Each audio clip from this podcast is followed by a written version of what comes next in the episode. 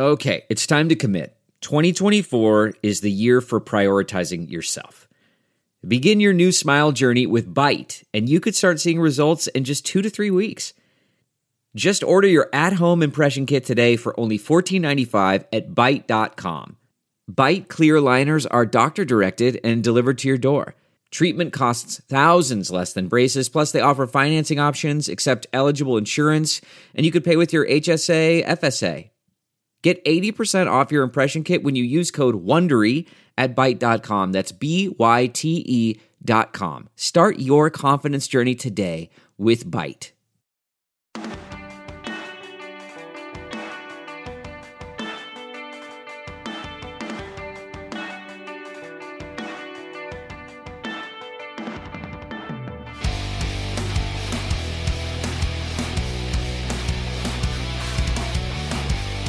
What is up, everybody? Welcome back to another episode of the Bootleg Football Podcast. I'm your host, Brett Kollmann, here with my wonderful co host, EJ Snyder. Got a little bit of a different show for you this week. Normally, we would be doing a full recap of all of Week 10's games, but EJ and I thought, you know, we're a little over halfway through the season now. Why don't we check in on some of the bigger and some of the not so big named rookies around the league?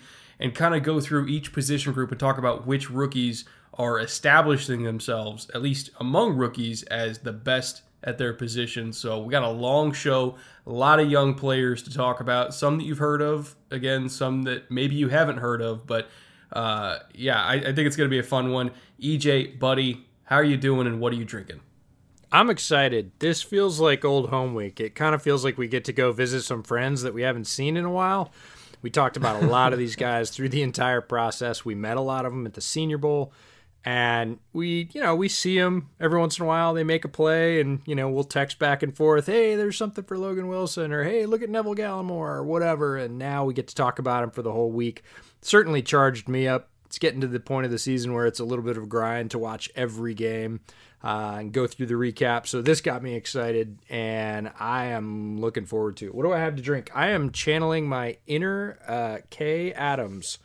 Uh, Kay Adams has Polish heritage, and I was lucky enough to pick up a Polish beer. This is the OK beer. It's full pale beer. I love that description. Uh, it's from the Okocim Brewery in Poland. I'm sure I'm butchering that. Sorry, Kay. Uh, it's a 16 ounce can. It was established in 1845, so they've been making beer for a while. 5.6 by volume. It's a pale lager. Um, I'm looking forward to it. I've never had it. I texted a friend of it to a friend of mine that grew up in Poland. Um, her dad was in the military, and she was actually born in Poland and raised there and uh, she immediately recognized it. So I'm looking forward to that. And then for my shot, uh, Jameson Black Barrel. I had a pretty good day at work today. Launched a couple of projects, so I am celebrating with one of my all-time favorites, uh, Black Barrel. So smooth, um, a little bit buttery, uh, but just warm and lovely. Uh, so shot in a glass over ice, as is typical. What do you have this week? So I got I got something a little bit special that I thought you would either hate or love. I honestly don't know. Oh, uh, now I'm now I'm thrilled. There's a microbrew, I don't know, 10, 15 minutes away from me called The Brewery over in Placentia, California. Uh, not spelled like B R E W. It's B R U E R Y, the brewery. Uh, they kind of specialize in sours, but they also do some kind of experimental stuff with aging and they have uh, something called Black Tuesday, which is an imperial stout aged in rum barrels. And the rum barrels kind of help to fortify it a little bit. This thing is 20.8%. What? Holy Nikes. Okay, so by it the time we get to the gnarly. defense, you're going to be on your face. Yeah, yeah, it's going to be a long night for me. yeah, Imperials are something, but Imperials are usually they start somewhere in the 11 12 range, go well up through the 13 to maybe 15, and after that it's usually considered or classified a barley wine. To have a straight up Imperial that's a 20? Gah.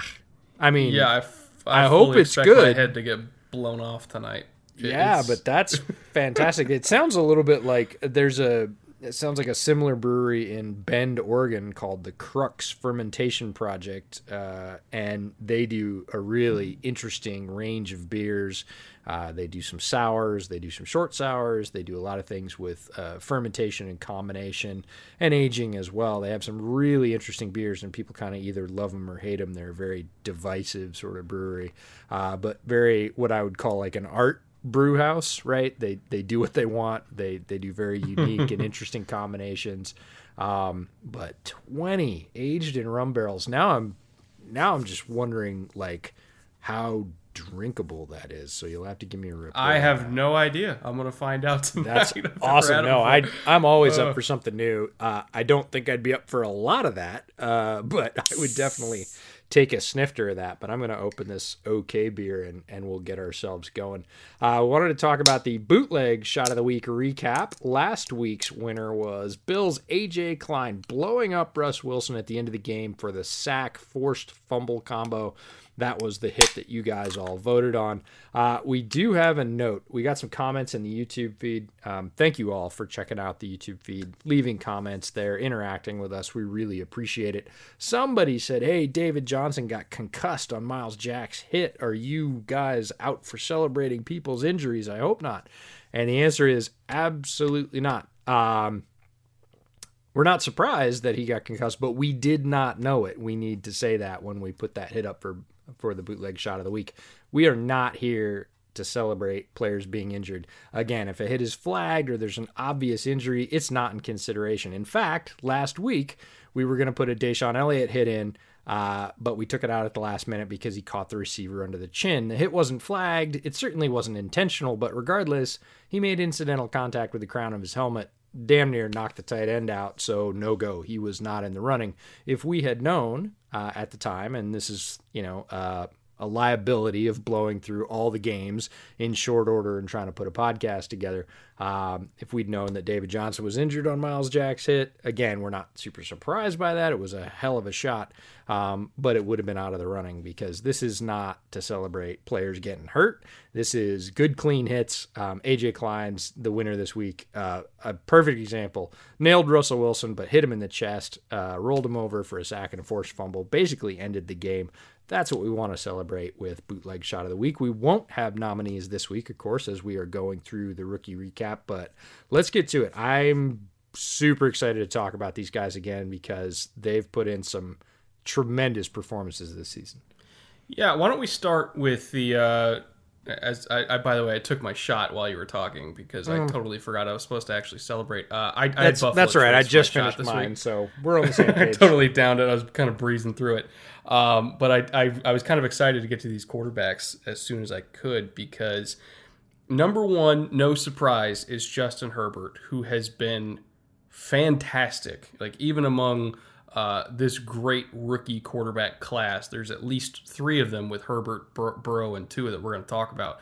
Um, Herbert has still arguably stood above the rest. He's got seven more touchdowns than Burrow in one less game. Uh, he's been vertically explosive as a passer, like not just in terms of arm talent to get it down the field, but his accuracy down the field, his aggressive mindset. He kind of struggled a little bit against the Dolphins this past week, but really, um, you know, when you look at the game plan that Brian Flores was using, he was playing a lot more zone than we're used to seeing from Miami because they did they did not want to give uh, Herbert one on ones in man coverage down the field because he tears up man coverage by just throwing bomb after bomb after bomb down the field. So they were playing a lot of zone. They actually got him on a pick, uh, kind of dropping into cover three, and I, I think again, Herbert's going to learn from that. But what I love to see is when he does get man coverage, it is bombs away. And he's been so accurate and so gifted on those downfield throws, especially under pressure as well. Uh, man, he's he's fearless, and I love this kid. Yeah, I just I think Don Coryell's just you know hopping up and down uh, in his grave because the Chargers were launched in the old AFL with the complete vertical passing game. That was the Air Coryell system, and Justin Herbert embodies the spirit of that system as well as any quarterback in the league right now, and I'm including Patrick Mahomes in that. In terms of his ability to take vertical shots and win, it's just he's at the top tier of the league of guys that will drive the ball down the field and and win. And he's doing it down the field a lot of times to receivers who are not top tier. And before everybody jumps on me and says wait wait wait you said Keenan Allen was you know one of the best receivers in the NFC West. He is but that's typically not who he's driving the ball deep to. Mike Williams is a good deep ball receiver. He's not particularly fast. He's a great sideline receiver but he's doing it to guys like Donald Parham right? And this is not Guyton. a yeah. This is like an eighty yarder to Guyton against Tampa that was just beautiful. Yeah, it's so much fun to watch, and it really is something that sets him apart from most other quarterbacks in the league. Very few quarterbacks in the league will drive the ball down the field like that. And Mahomes will do it. You see Rodgers do it. Stafford will do it. Um, you know, Russ can do it. He does those big rainbow throws. It was just different with big old Justin Herbert back there, those long levers. Um, it's so much fun to watch a guy that has very little game experience, talking about eight total games in the NFL, and having this much success this early. Uh, a tremendous rate, really good completion percentage coming in 66 ish, almost 67%. Um, again, the long 72 yards, only five interceptions, um, 19 touchdowns. That explosion down the field and that big playability, especially in that division, has made the Chargers a whole new team. It's not an element they would have had with Tyrod Taylor, who I actually like, but Herbert brings something special to that offense, and it's been fun to watch. Yeah, he can throw like one touchdown a game for the rest of the season, and still tie the rookie record for touchdowns. Like he's he's gonna break the record as long as he stays healthy. I I firmly believe that. And again, that's a testament to him. It's a testament to his coaching staff. Uh, he's he's done excellent.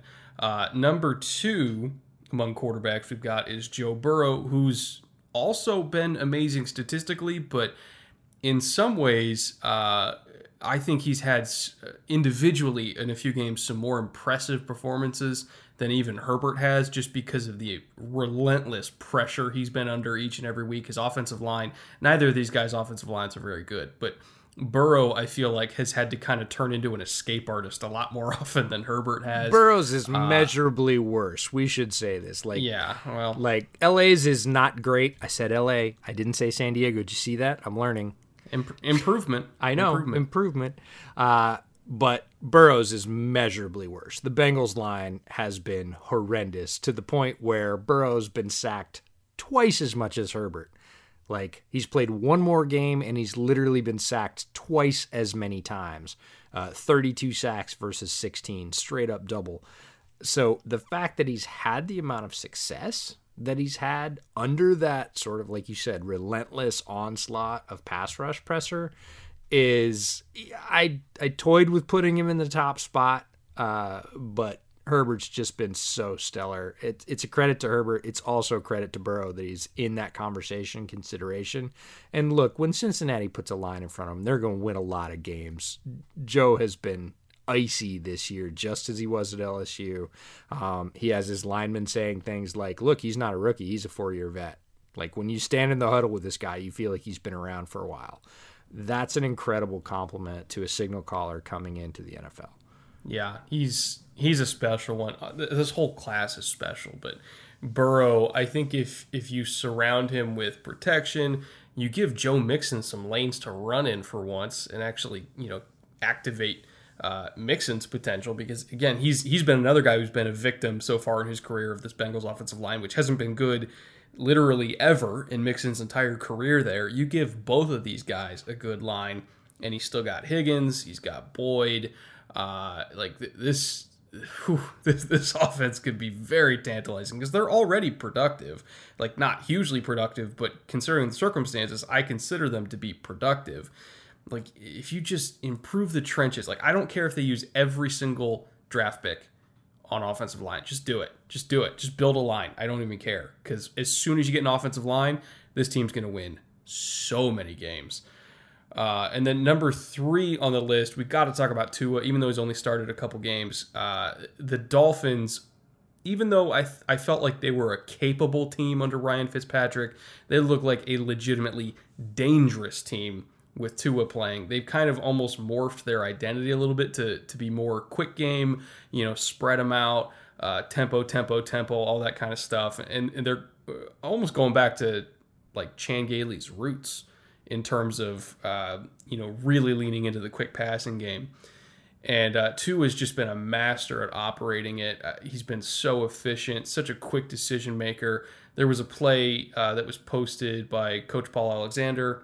Um, I think it was yesterday or something like that, and I, I quote tweeted it. But he got a bad snap, and then knew from the pre-snap read where his one-on-one was grabbed the ball quickly, just threw it high at a 20 yard depth, saying, you know, that's my safest option to just get the ball out quickly. Worst case scenario, it'll probably be incomplete. And he ended up getting a 23 or 24 yard gain out of it. Again, just with that quick decision making, the accuracy under pressure from a bad snap. Like it's just, it's little plays like that where a quarterback kind of rescues a bad play and makes it a good play. Like that's what makes special quarterbacks special. And uh, I think the Dolphins as a team right now are a better team than either the Chargers or the Bengals are. Um, and, and I think that Tua's efficiency is a big part of that. Absolutely. He's been, he came in under some pressure, right? Ryan Fitzpatrick, uh, you know, notably was, was playing well. The Dolphins were playing for him. He was upset, felt like he was playing really well, and understands, of course, that you know, Tua is the future and that they've got to see what's going on. But he was he was wounded by the demotion. So that's a that's a tough spot for a rookie signal caller to come in to a team that's, you know, had some success, is playing well. And, you know, what's this guy got? Is the hip gonna hold up the whole bit?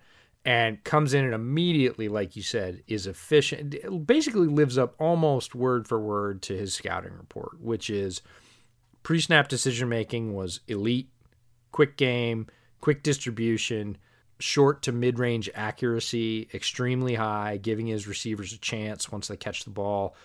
All of that stuff has manifested itself pretty obviously in two weeks. And I think the Dolphins probably feel pretty good about what they've got in hand and know that as long as Tua's health holds up, they really don't need to go get a quarterback. They've got one and they can continue to build a good young foundation. The defense is playing lights out right now it's going to be a fun team to watch in South Florida for a while. Um, but that's, I think the quarterback class in general, you can say has been very successful, right? Herbert has been a revelation. Burrow has played amazing in tough circumstances. And I like what you said about, too, about saving plays. There's been a lot of plays that Joe Burrow has made something out of nothing, right? Should have been a six yard mm-hmm. sack, ended up being a two yard gain on a scramble it, Burrow's just an incredibly tough competitor. Um, one of my favorite stats about Herbert and Burrow is they both have three rushing touchdowns this season, right? Both, uh, I think, underrated athletes, and and have used that to sort of bolster their game. That's just part of the modern quarterbacking ethos, right? Is is mobility helps. Um, being a Chicago fan, watching Nick Foles, I realize that a lack of mobility is is a large detriment. You know, um, that's a great point because when I watch the Bears, in particular, when I watch Foles run around there, I, I can't tell you how it was like I was watching football from 20 years ago. Like I become so used to, you know, watching Deshaun with the Texans where even just the he's slightest, you know, yeah, he's ridiculous. Even just without breaking tackles, though, it's just the ability to step up and then get away from a rush just with speed. And like Nick can't run away from anybody. And like I, again, I feel like I'm watching like football from like 2002 when I watched Nick Foles, where nobody can get away from a, a you know a defensive lineman. Whereas now today, you look at all these young quarterbacks. Uh, you know, it's it's Allen, it's Deshaun, it's Lamar, it's Mahomes. All these guys can actually move, and obviously Herbert and Burrow and Murray. even Tua to it, Murray. You know, even Tua to a degree is is really really nifty in quick areas. Like he's he's gotten out of some sacks too, just with short area quickness.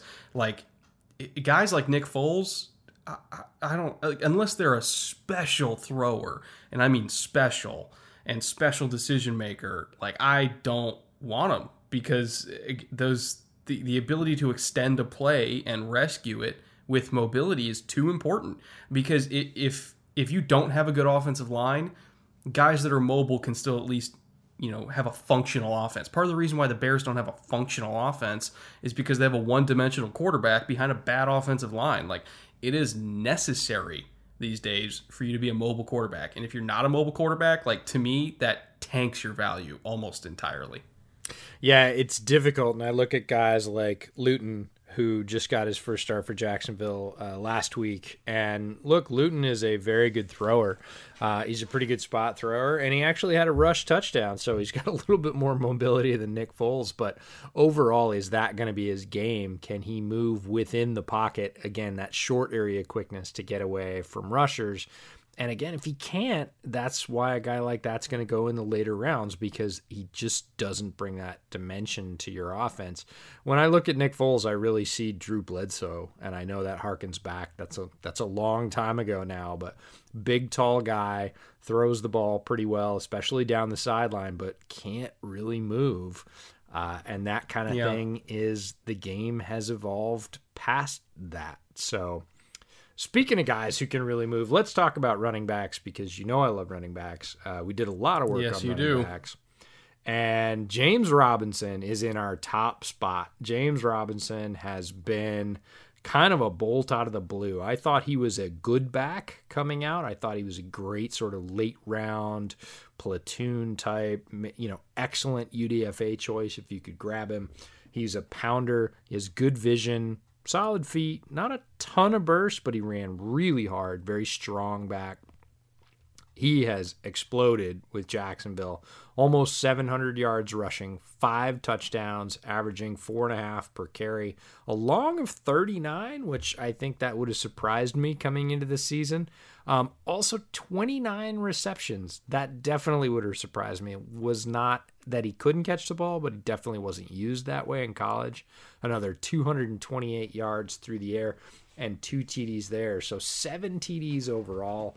Um, you know, just about 700 yards rushing, just over 200 receiving.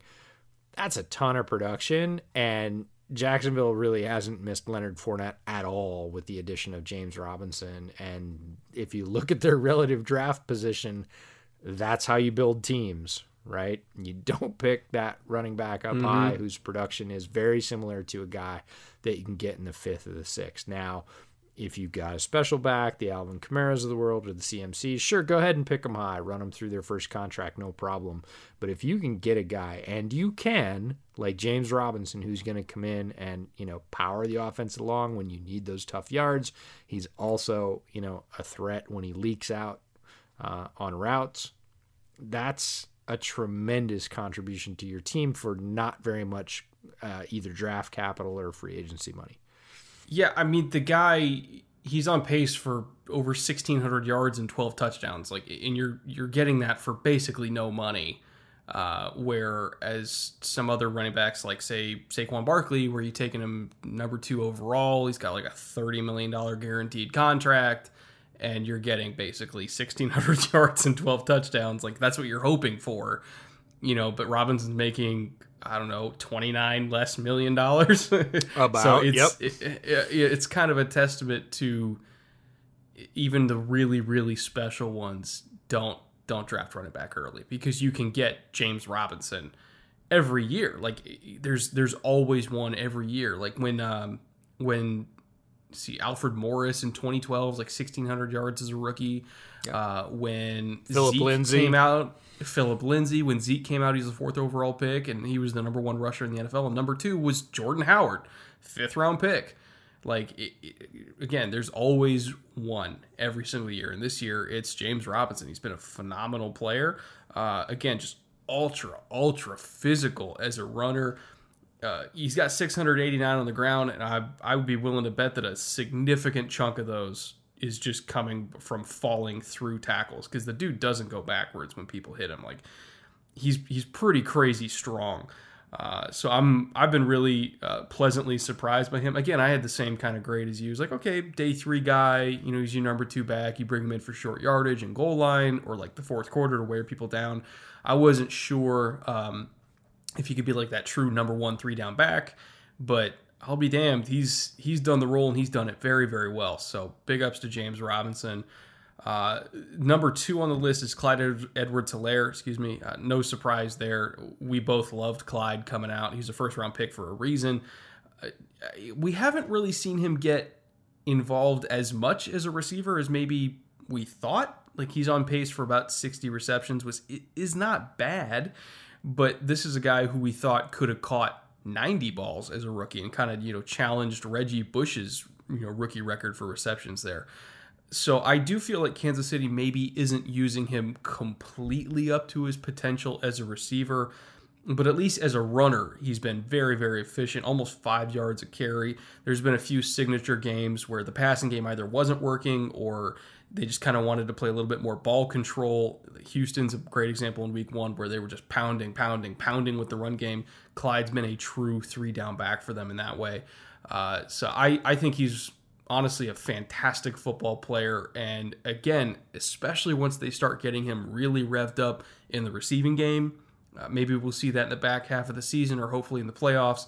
Uh, once we see that element of his game unlocked, which we saw on full display at LSU, I think he's going to go from being a, a really good running back to a really, really great running back. Yeah, and this is a this is one of those times when it's it's time to talk about the landing spot and we both thought that Kansas City was a perfect landing spot for his skills and abilities, but when you're talking about his production, it's actually a bit of a negative. If Clyde Edwards Helaire was Jacksonville's running back, I don't doubt that he would have 700 yards on the ground and probably 300 through the air. That would not mm-hmm. be at all surprising to me. But Kansas City has so many ways to score that Clyde Edwards Helaire, even though he is as excellent as he is, only has three touchdowns because they can score to Hardman, to Hill, to Kelce. To, I mean, there's so many guys in that offense that can score that Edwards Helaire doesn't have to. Um, the yeah. What really sort of caught me was looking at James Robinson's receiving stats and Clyde Edwards Helaire's receiving stats. There's one reception difference. Robinson has 29, Edwards Helaire has 28. The yards difference, four yards, 228 to 224. Mm-hmm. The touchdowns, one to two.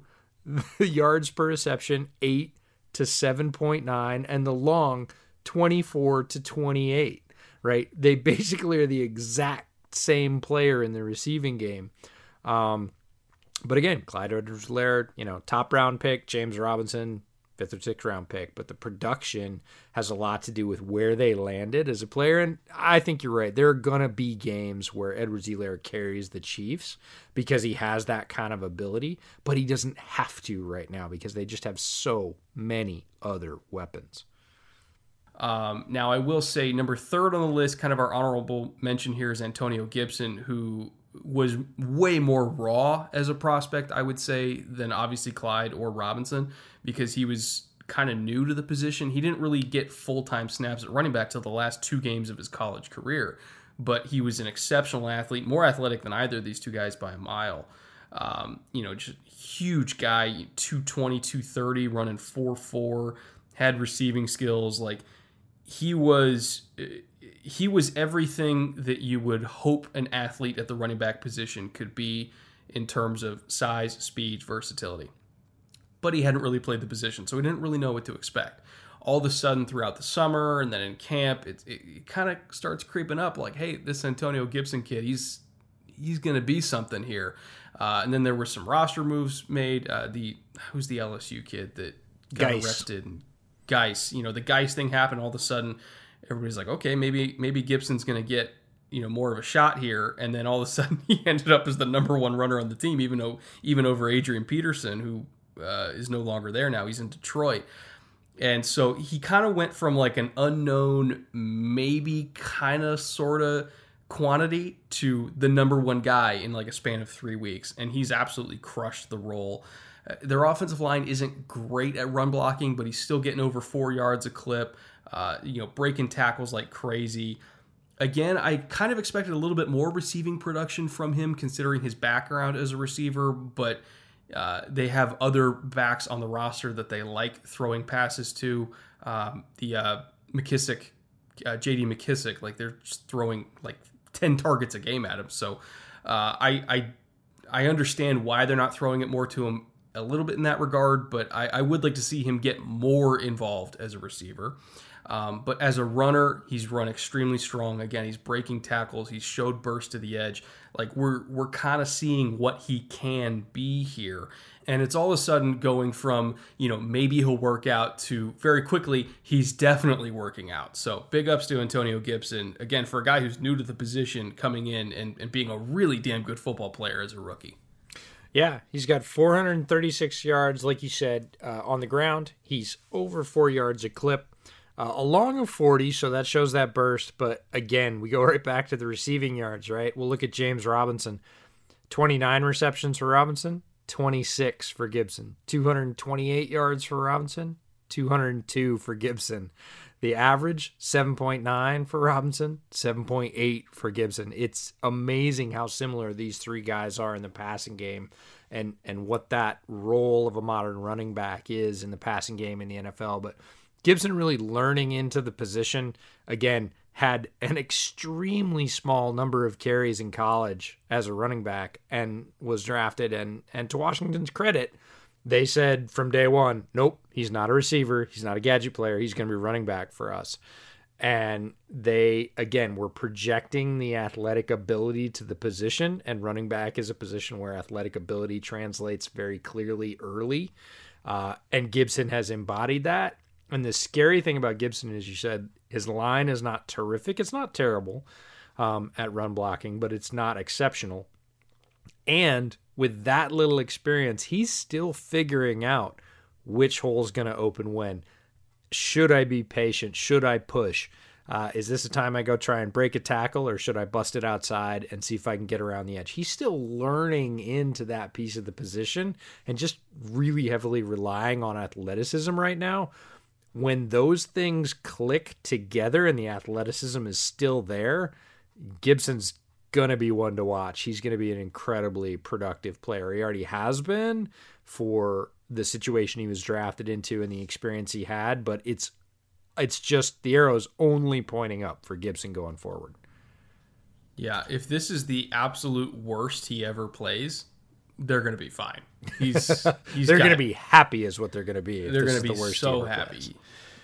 So we need to work into wide receiver because wide receiver was historic. We talked about it all through our draft coverage. This class was literally historically loaded with talent. You were going to get guys in the fifth and sixth round that were going to produce at a level of first and second rounders in any other draft. And we were not alone in this. Daniel Jeremiah said the same thing. Bucky Brooks said the same thing. Matt Miller said the same thing. Everybody knew that there was just loaded wide receiver talent. We saw it at the Senior Bowl.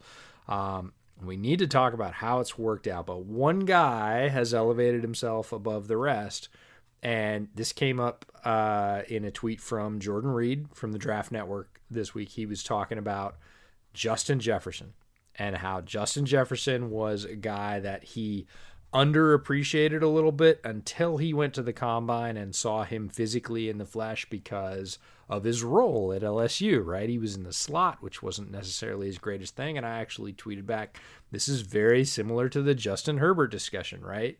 Oregon didn't use Justin Herbert to go vertically down the field, so a lot of people rated him not on ability but on the system because that's the tape you have to look at. And Jefferson suffered from a little bit of the same thing. He was not talked about at the top tier. He was sort of fourth on most people's lists, or maybe fifth or sixth, depending on which which wide receiver ranking you looked at. Through the early going, the clear leader at wide receiver, 42 receptions, 762 yards, three touchdowns, 18.1 yard average per catch. Let me repeat that. Rookie wide receiver on a team with talent at wide receiver, still has Adam Thielen at, at wide receiver. 18.1 yard average. Every time he catches the ball, he's going roughly 20 yards. That's insanity, right? In terms of production. Yeah, I mean, he's top among wide receivers. He's top five or six in the league in terms of receiving yards. The only guys that are ahead of him right now are all established stars, or in the case of Robbie Anderson, somebody who always had a high ceiling, but he was on the Jets, and now he's no longer on the Jets. So we're finally. So that's seeing the opposite of a high ceiling. That's it. Yeah, That's a high but you know he.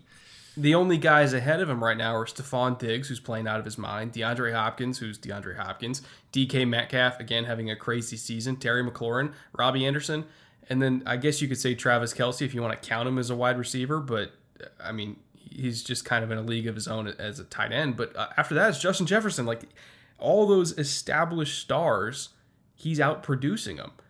Like he's had a crazy year, and they he didn't even really get involved for like the first kind of you know week or two of the season before he finally had the the huge breakout. It was either week two or week three, I think. But like week one, he wasn't super involved. So again, he's he's kind of uh, he's almost doing the same thing that Stefon Diggs uh, did when he was a rookie in Minnesota, which is they it took a while to get Diggs involved, and then once he started getting more snaps, you never got him off the field again. The exact same thing has happened with Jefferson, where it's like once he finally got on the field and showed like, hey, I'm whooping all these dudes. You know, then he kind of took the number one role from Adam Thielen. Like to me, I consider Jefferson to be the number one receiver there now. He is faster, he's quicker. Uh, you know, route running, I think you could probably put him on equal plane. Like Thielen's a great route runner. Jefferson, even as a rookie, is a phenomenal route runner as well. But he he has everything that Thielen has, but just more physical talent. So to me, he's the guy in Minnesota. And there's not a whole lot of rookie wide receivers that can go in and take Adam Thielen's job in their first five or six games. Like that's an incredible accomplishment in its own right. So again, Justin Jefferson, he's on kind of a different plane of existence to the rest of this rookie class. He's having very much like an Odell Beckham Jr. or Stefon Diggs level rookie year. And that's saying a lot because both of those guys had two of the greatest rookie seasons in the history of the sport. Jefferson's right there with him. And this class again is loaded with talent. And Loaded. to have one guy who was not necessarily considered top one, top two, top three, right? Typically he was not in the top three. The the earliest spot you typically saw him was fourth. And it was kind of like, oh, these other three guys, and then there's a gap, and then and a little bit of a gap, and then you know there was a mess of other guys. But you would start to see Justin Jefferson's name fourth, fifth, sixth, seventh, right in that range. And to have that guy come in and again come into an established receiving rotation. Adam Thielen is a is a high quality professional receiver and a very good route runner, a very productive player. And Jefferson is matching and exceeding that. He has absolutely broken defenders' ankles. His routes are incredibly sharp. He showed speed. He showed the ability to get up and high point the ball physically. Um, just sort of no no limit to what Justin Jefferson can do. And yes, I absolutely uh, call him the number one in Minnesota. And as a Bears fan, it's a bit of a bummer because he's he's going to be a tough cover for years to come. He is super talented, um, very well rounded as a receiver. Um, and is going to produce for years and years to come. The second name on our list is a bit more of a surprise. A guy I had a rated a little bit lower because he was more one dimensional. Uh, but Tee Higgins has been better quicker than I assumed he would be. He's got 40 catches, 603 yards, four touchdowns, a 15 yard average, and is absolutely clicking with Joe Burrow. Uh, I liked the selection at the time. I thought it was a good value.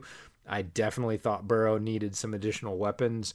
I did not think that Higgins was going to sort of dominate on the outside right off, and that's exactly what he's done.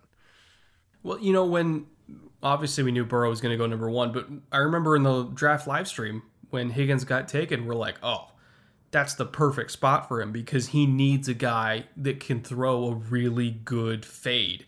They, he needs somebody who knows how to elevate the ball and place it correctly so that his skill set can really shine. And I remember we were thinking like, obviously there's a lot of established veterans that that would work with, but among young quarterbacks, like very few of them throw as good of a jump ball as Joe Burrow. You know, I, I would say Kyler and probably Watson are like the two other, young guys under 26 that I think throw that good of a jump ball.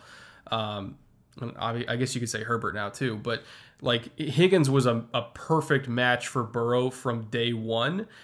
I think the only thing that surprises me is that he immediately carved out that role and kind of took it from everybody else on the team. Like I thought he would kind of get worked in, kind of like in the mold of like Josh Reynolds with the Rams, where it's like you know he's really good, but there's all these other really good guys too, so he's still going to be the wide receiver four. Like, nah, Higgins got in the field pretty much immediately, and you can't get him off. Uh, he's on pace for it's like 11 or 1200 yards uh, and around eight touchdowns as a rookie, which is insane. Like that in itself would be an incredible rookie season, like arguably better than AJ Green's rookie season, Julio's rookie season. Like that in itself would be crazy.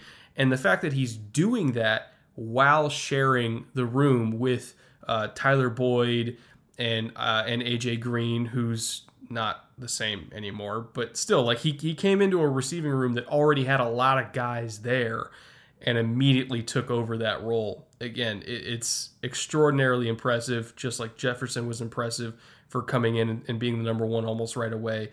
Like these these receivers are, whew, there's something else. Yeah, I really figured Higgins would have a more specialized role coming in, that he would be more of a red zone guy, jump ball guy, fade guy to the corner um, you know, need a third down, put it along the sideline, let him get it, and you know, then he'll come out or be, you know, the number three or like you said, the number four wide receiver. He is clearly the number two there, if not the number one. Boyd is a very good receiver, but a different kind of receiver and and plays more comfortably from the slot. Higgins is their starting alpha outside right now because AJ Green is, like you said, not the same. And that it's just such a cool relationship to see developing between quarterback and wide receiver with Burrow and Higgins. Those guys are going to be up there if they both end up staying on the same team for a long time. We're going to see their names linked together in those classic quarterback wide receiver combinations of yards and touchdowns. They're going to be up there because they've established a relationship quickly. They're both being very productive and as long as they both stay in Cincinnati for a while, they're going to be on those lists. They're that good. See, what's funny is when you go through like the list of, uh, you know, receiving yardage leaders in the league right now, Tyler Boyd is 20, Tee Higgins is 21. Like they're within 22 yards of each other, which is, again, crazy. Like, even though uh, Boyd has like 20 more catches than Higgins, obviously Higgins is average because he's a really good deep, uh, deep ball threat is higher. Uh, but again, the, Burrow's ability to kind of spread the ball around and split production between these two is, oh man, I, I just I, I get really excited about this Bengals offense because I know they're so close to being so good. Like you have a quarterback, you have weapons. Just get the offensive line, and these kids are gonna destroy people. I just know it. Can we ask Santa to get the Bengals an offensive line. All I want for Christmas, Santa, is for the Bengals to get an offensive line just so I can see Joe Burrow go off. It's not that I'm a Bengals fan, but that would be amazing. Um, in our third and fourth spots, uh, and you said, wait, you said you're going to talk about top three, EJ. Why do you have four? Well, we've got a bit of a this is our first conundrum right there's always going to be a yeah. you know what do you hold higher uh, as a production stat, or you know, what do you think is worth more? And this is a classic uh, conversation between CeeDee Lamb, who is was easily in one of the top three receivers all the way through, all the way in the process, deserved to be. So CeeDee Lamb hits Dallas, uh, plays with Dak for a while. It looks to be a very solid part of a very good receiving core with Amari Cooper and Gallup. And He's got 44 receptions, 595 yards, three touchdowns because, again, they're spreading the ball around in Dallas, and Dak got hurt. He's a 13.1 yard average, which is still really good for a rookie, rookie, Wookie wide receiver. What is this guy, Chewbacca? Rookie wide receiver. But in Pittsburgh, we've got this other guy that I was convinced should be a move tight end, and then he went to the combine and ran Megatron numbers, and everybody said, nope, nope, should be a wide receiver. I hope everybody understands why that is, right? If you can be a wide receiver, in the National Football League, you be a wide receiver. It's kind of like if you can be a cornerback, yeah. you be a cornerback. You don't be a safety. And the reason is pay scale. Safeties don't get met, get paid as much as corners. Wide receivers get paid way more than tight ends. So if you can be that, you be that, right? It's like unless you can be Batman, then always be Batman. but Chase Claypool making a huge noise uh, in Pittsburgh on only 35 catches, so less than CeeDee's 44, but 500 yards, 95 yards short. The big difference is the touchdown production seven TDs versus CeeDee's three, and a full yard more per catch 14.3 versus 13.1. So Chase Claypool uh, obviously has authored a lot of sort of high octane highlights. You've seen most of them if you've been watching Red Zone or any of the wrap up shows. So this comes down to a classic conversation of do you value the sort of yards more and catches or do you value the explosive plays for touchdowns and any average per catch? Um, so we put them both on there. I'm fine with sort of letting the listeners, readers vote for this and saying, hey, I like CeeDee more. And if Dak had stayed there, blah, blah, blah. Chase has had his quarterback. That's fine. These are the classic arguments that we would typically, in a non COVID environment, sit around a table at a bar and talk about. Like, no, CeeDee's having the better season. No, no, you're crazy. Chase is having the better season. It's just about who you value more. And the bottom line is if you're an NFL fan, you're enjoying all of this. CeeDee has played great. Chase has been a revelation. Like there's no losing here. Yeah, I they're both just tremendous receivers, and I will say I feel bad for CeeDee uh, in the sense that I think he was on pace for again another one of those historic Odell type rookie seasons. He was on pace for almost 1400 yards before Dak got hurt. Now, in, the last four games since Dak got hurt, he's getting 40 yards a game if he's lucky. Like it's it, the quarterback struggles for Dallas since Dak got hurt and then Andy got hurt and then DiNucci was bad. Like you know, you're on your fourth quarterback by week nine, something like that. Like it's really had a huge negative impact on what was shaping up to be a phenomenal rookie year for CeeDee Lamb. You know, we would be talking about him production wise right with Justin Jefferson if Dak was still playing. So that's unfortunate for him. But I think in those first five games, we saw the kind of guy that CeeDee is. We know he's good. We know he's really, really, really good. Great route runner, a huge, huge target in the slot. He's kind of fit that big slot role immediately. He's a warrior over the middle. I mean, he's taken some crushing shots and then popped right back up which is kind of surprising, like considering his frame. Like he's a pretty slender guy, but I mean, he just eats contact up. It's pretty crazy how tough he is as a run after the catch, how good he is at just taking shots over the middle. Like he's uh, he's a natural chain mover in that big slot position. And then Claypool, who I actually thought was going to be mostly a big slot for Pittsburgh, has kind of been on, uh, you know, at home on the outside you know he's he's done really good work in the red zone. He's been a good deep threat at times. Uh, they gotten him involved kind of in this uh, in the screen game a few times, especially also down in the red zone because he's a pretty powerful runner.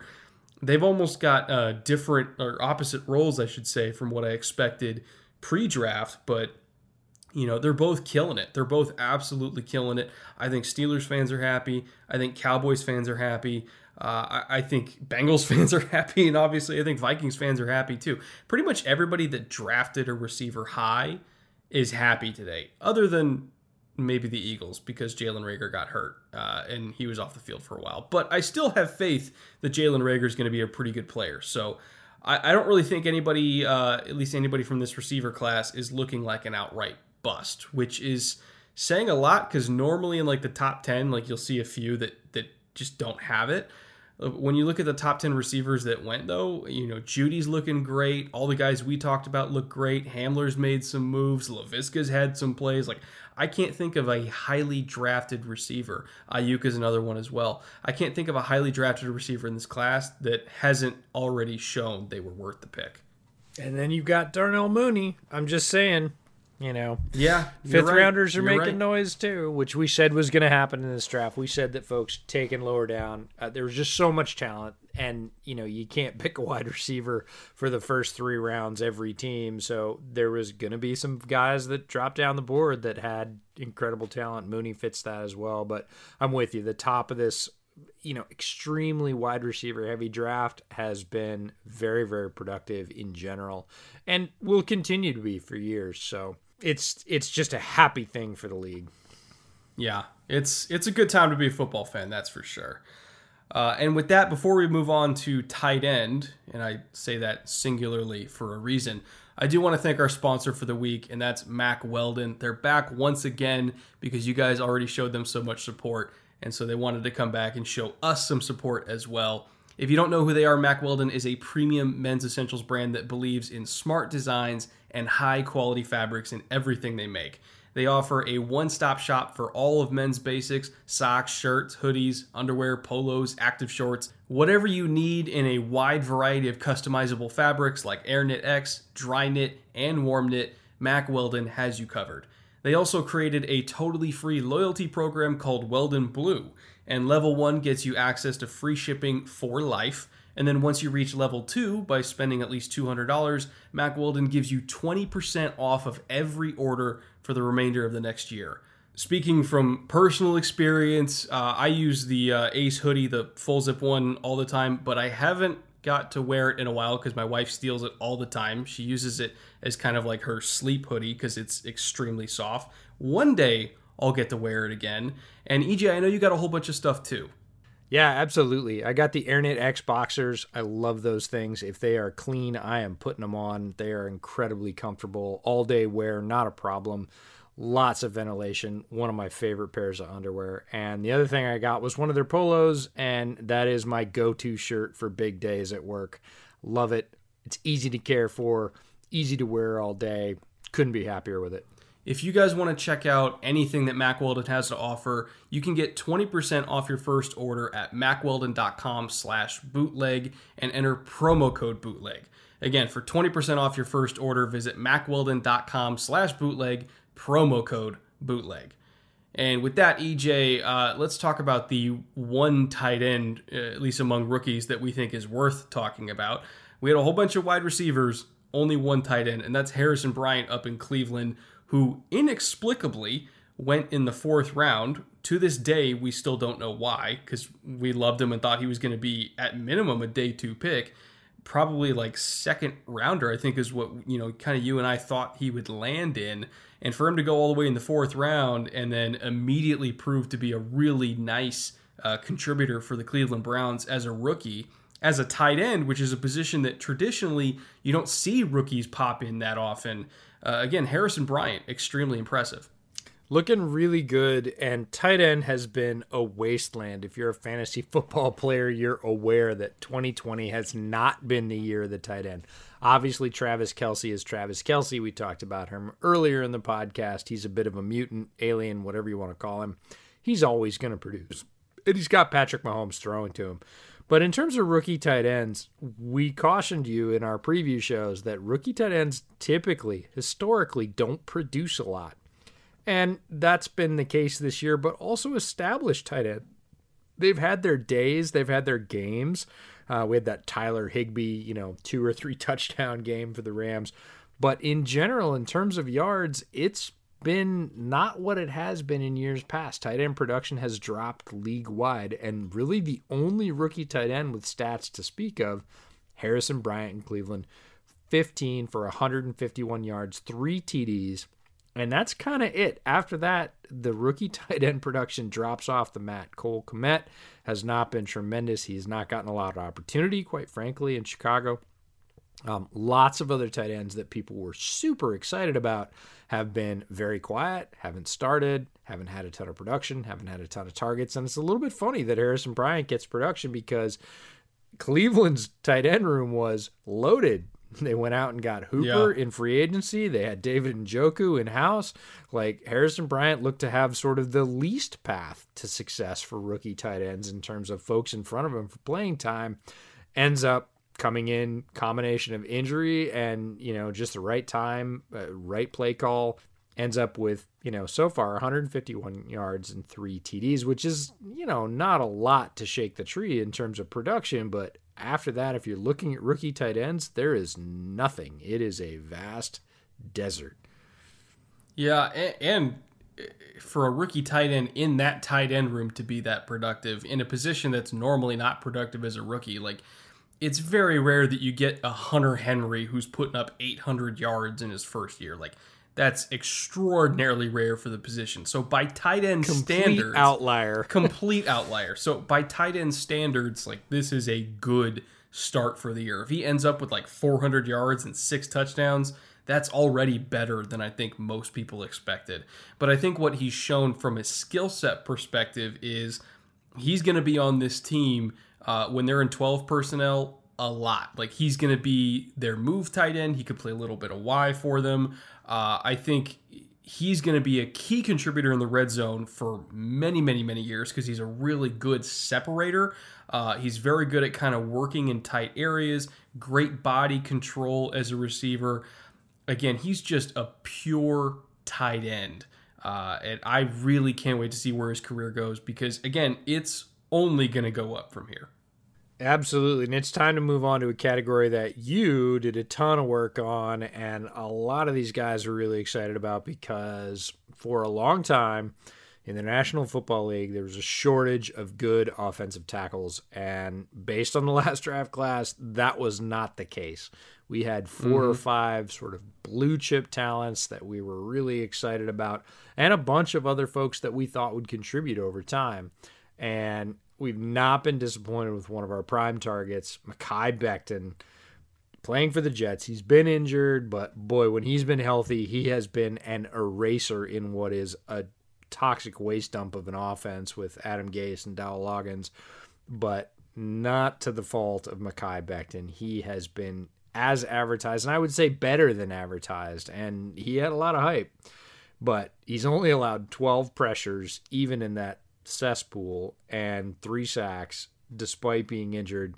If they protect him and keep him healthy, there is nothing but an arrow pointing up for Mekhi Becton. You could argue he's already the best player on the team. Because, and maybe when Jamal Adams, uh, if he was still there, Jamal would be the best player. But now that Jamal isn't there, even Quinnen Williams, like I, I can't think of anybody that's better at their position, at their job, than Mekhi Becton is at playing left tackle. And that's saying a lot. Like he's a phenomenal talent. And even though he has been injured, he's been dealing with that shoulder injury for weeks and weeks and weeks now. Only giving up 12 pressures is is really impressive. Like I don't think we we're talking enough about how good this guy is, even playing at not 100% strength like I truly think that he can be not just their next D'Brickashaw Ferguson, but better than D'Brickashaw Ferguson, and that's saying a lot because Brick was awesome.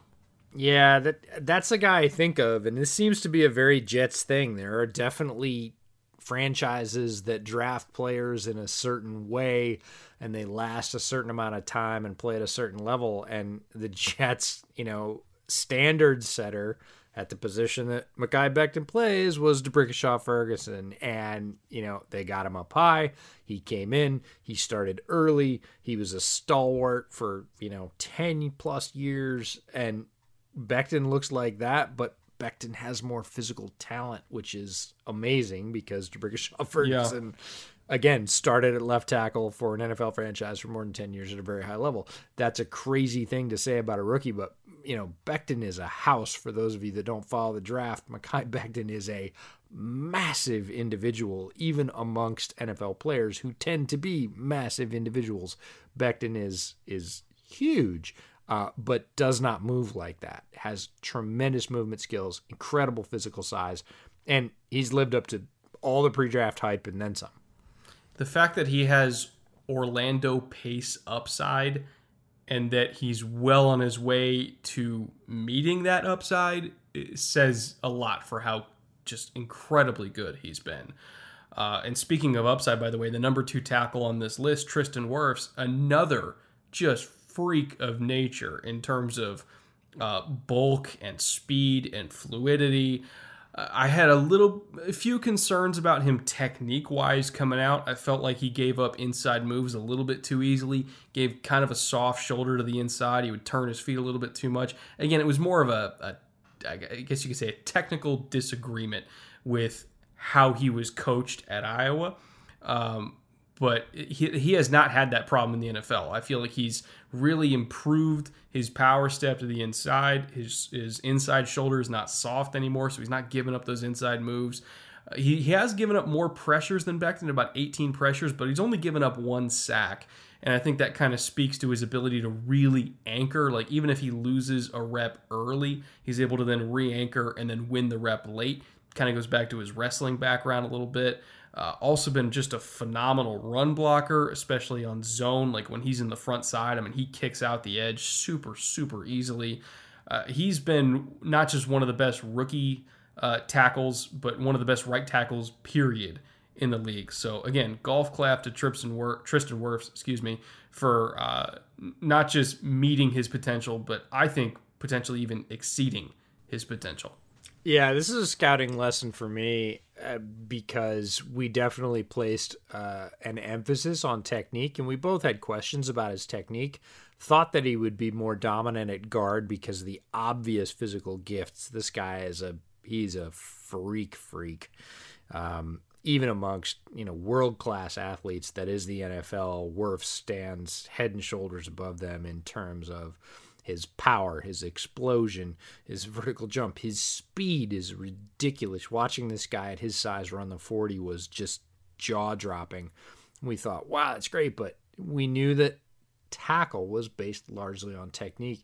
And strangely enough, yes, his technique's gotten slightly better, but it's a reminder to me that this is a pass first league and athleticism is king at tackle right? You need those physical skills. You need to be able to move your feet. Or you need to have a trump card like Orlando Brown Jr., where you're just a massive, strong guy with a huge wingspan and very tough to move. There are different ways to win, but Wirfs is so physically gifted, and watching him on most of his pass block snaps, he uses that combination of mobility and massive strength, and technique is slightly less important which sounds kind of the inverse is true, we thought at tackle. But it turns out in practice, he is managing just fine because he is so good athletically. And yes, he's improved his technique a little bit. That's credit to his coaches and to him for buckling down and making that happen. But uh, he has been more than making up for it. And then you get him in a run block, you know, one on one with a linebacker, and he's just licking his chops because he's going to bury him. Yeah. Um, third guy on the list who, even though Becton's been really impressive and Wirfs has obviously been really impressive too, the third guy on the list is somebody that nobody really talked about going into this season because he wasn't taken in the first round with all these other offensive linemen. But it, just in terms of pure production, he's been better than Becton. He's been better than Wirfs. He's been better than Jedrick Wills. And that's Michael Onwenu, uh, the rookie guard slash tackle, I guess you could say, for the New England Patriots. He's played uh, three different spots for them so far, but he started the last four games out of six starts total at right tackle. Uh, and he's really locked that position down. He's only given up seven pressures this entire season. Again, Becton's given up 12 in limited action because of injury. Wirfs has given up 18. Even Jedrick Wills, who's having a great year as well, has given up 11 pressures. Onwenu, seven. In the last four games, he's averaging less than one pressure given up per game. And what's kind of crazy about him is, you know, he's built like a brick shithouse. Everybody thought he was going to be, you know, 100% a guard because he's 6'3, like 345. I remember in the draft room, we were talking about him where he's just like the round mound of destruction. And I did not imagine him playing tackle, but the thing is, when you're that strong and you have really good natural leverage because you're kind of a shorter guy and you have length, he's got 34 and a half inch arms as well. If you could just land the punch, there's kind of nothing anybody can do because you're too short to really dig out with leverage. You're too long for them to handle. And again, you're 345. Good luck trying to bull rush that. Like, he's got kind of unique physical profile for a right tackle, but he really makes it work. Absolutely. And this is the biggest difference between uh, pre draft projection versus post draft production. On Onwenu is that bet that pays off that's like 27 to 1. Uh, drafted in the lower rounds, goes to an organization that's a good fit that understands what his strengths are is not afraid to move him around. A lot of organizations when they get a rookie especially in the offensive line will say look get him in a spot. Have him learn a spot. Don't move him around. Don't overwhelm him patriots are like baloney put him at right guard. Put him at left guard. Put him at right tackle. No problem. Uh, you know and he has been as you said stellar. So it's a guy drafted in lower rounds in this talent rich draft at offensive line, didn't get a lot of pre draft buzz, and has played obviously to that, but quite frankly, well above it. And this is that long shot that pays off, and the Patriots are going to be benefiting from this move from for years to come. Yeah, he's just he's been phenomenal and something about in the New England uh, scouting department, man, they find a lot of hidden gems uh, in the offensive line. Uh, you know, Isaiah Wynn was not seen of as a super uh, high quality tackle prospect. A lot of people projected him to guard because of size. Again, he's another he's their left tackle, and even though he had a lot better movement skills than Onwenu, when's the last time you saw a team with two starting tackles that were six three or shorter?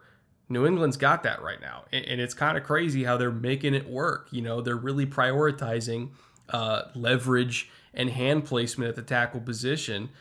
And again, it's working for them. You know, you got David Andrews, who was an undrafted free agent, uh, Shaq Mason, who was super raw coming out, and they turned him into a really good guard. Like this team, even after uh, the Dante Scarnecchia era, has found a way to find undervalued offensive linemen and develop them into Pro Bowl caliber players. And again, just a credit to the organization for doing that because it's it's kind of a specialty of theirs. Yeah, absolutely. You got Karras, you got Joe Thuney, you got yes, just yes. the list goes on. Uh, their entire offensive line is pretty much comprised of those guys. So occasionally they'll grab a guy high, especially a tackle, but their ability to find guys like Onwenu and get maximum value out of them is special. It's different. You do not see a lot of um, teams in the National Football League with that ability. So with that, we should move on to the other side of the ball. We're finally on to defense. It's only an hour and twelve in. We're doing pretty good. Oh uh, well, we we forgot one thing. Almost at defense. Oh no no. Oh sorry. We got interior offensive line. I skipped. I skipped a section. My bad. And I don't want to skip this there. Almost because This is a guy we talked about. Our lead spot in the interior offensive line. Yes, we grouped guards and centers together. Sorry if you don't appreciate that. Uh, is Kevin Dotson in Pittsburgh. Yes. And this guy was a mauler. He was um, Hunt's running mate down at Louisiana. He was on the inside. He got a little bit less, but we called this guy out several times uh, in our draft podcast and said, keep an eye on this guy. He's got talent. He's an absolute bulldozer, uh, physical specimen. He ends up going to Pittsburgh, which is a perfect spot for him. Like their offensive line ethos, mentality, whatever you want to say, fits Dots into a T. And that's a great match of scouting and scheme. Now, he hasn't played a ton. He didn't start he has 99 pass blocking snaps. He has something like 190 overall. He's allowed one pressure. And if you told me yeah. on his tape that in 100 pass blocking snaps he would allow one pressure, I would have said, eh, no, he's more of a run blocking guy, right? Dotson has been uh, just a revelation in Pittsburgh. The fact that that level of efficiency, one pressure per 99 pass blocking snaps, that ratio destroys any of the other guys. And we're going to talk about some other guards who've been very good in their rookie season. Dotson, that's crazy. And it's a big enough sample size. It's not massive, but it is certainly a big enough sample size to say, whoa, this guy's probably better in this role than we gave him credit for. Yeah, I mean, he's played four games uh, you know, when David DeCastro was out, and how often does a great guard like David DeCastro, one of the better pass protecting right guards in the entire league, when you lose him and then your rookie backup is even more efficient in pass protection. You know how insane that is for them to literally not skip a beat at all while losing an elite right guard. Just incredible, incredible that they got him. Uh, and it, I'm I'm actually kind of curious to see if maybe they start giving him some run at left guard because obviously if David's healthy, you want David on the field. You want your best five guys to be on the field.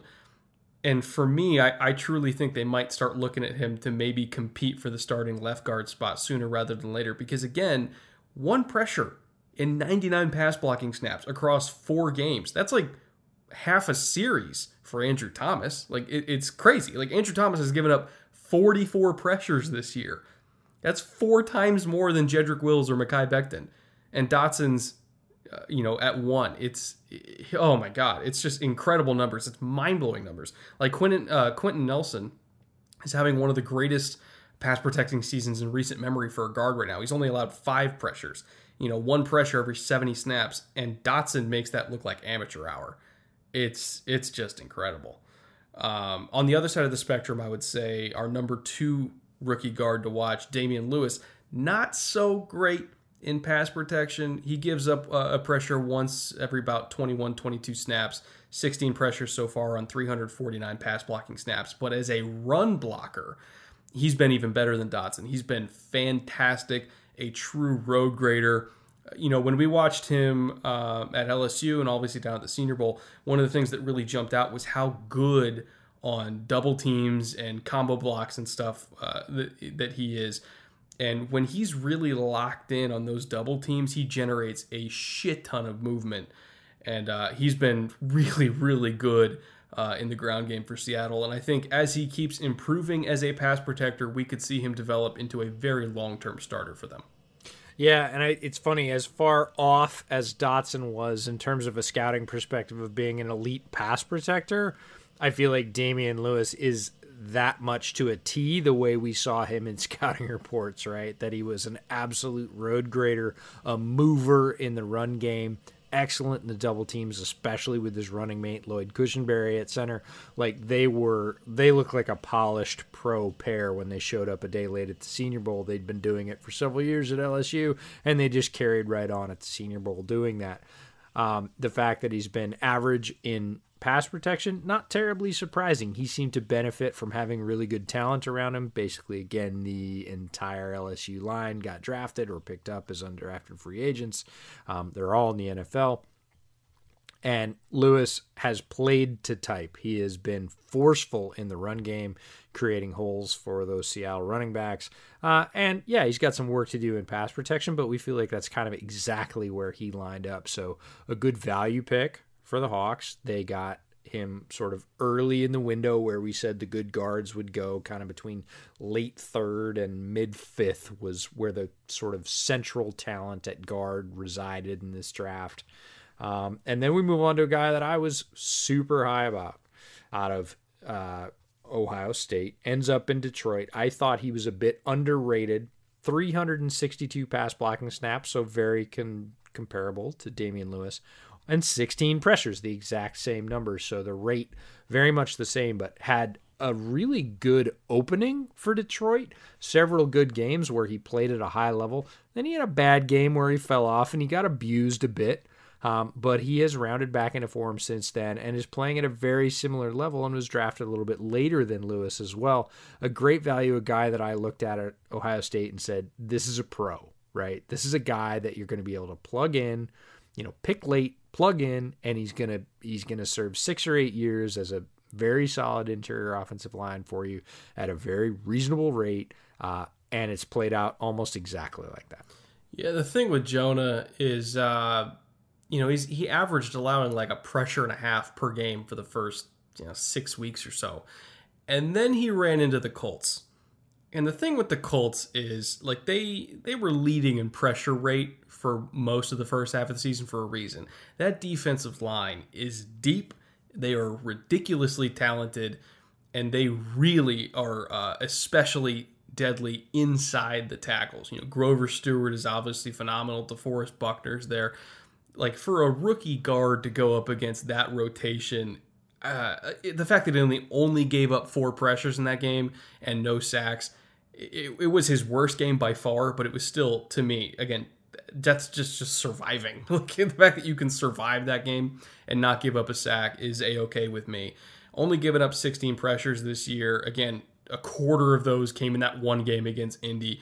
The rest of the year, he hasn't given up more than two pressures in any uh, in any in particular game. So he's been a very very good pass protector as a run blocker.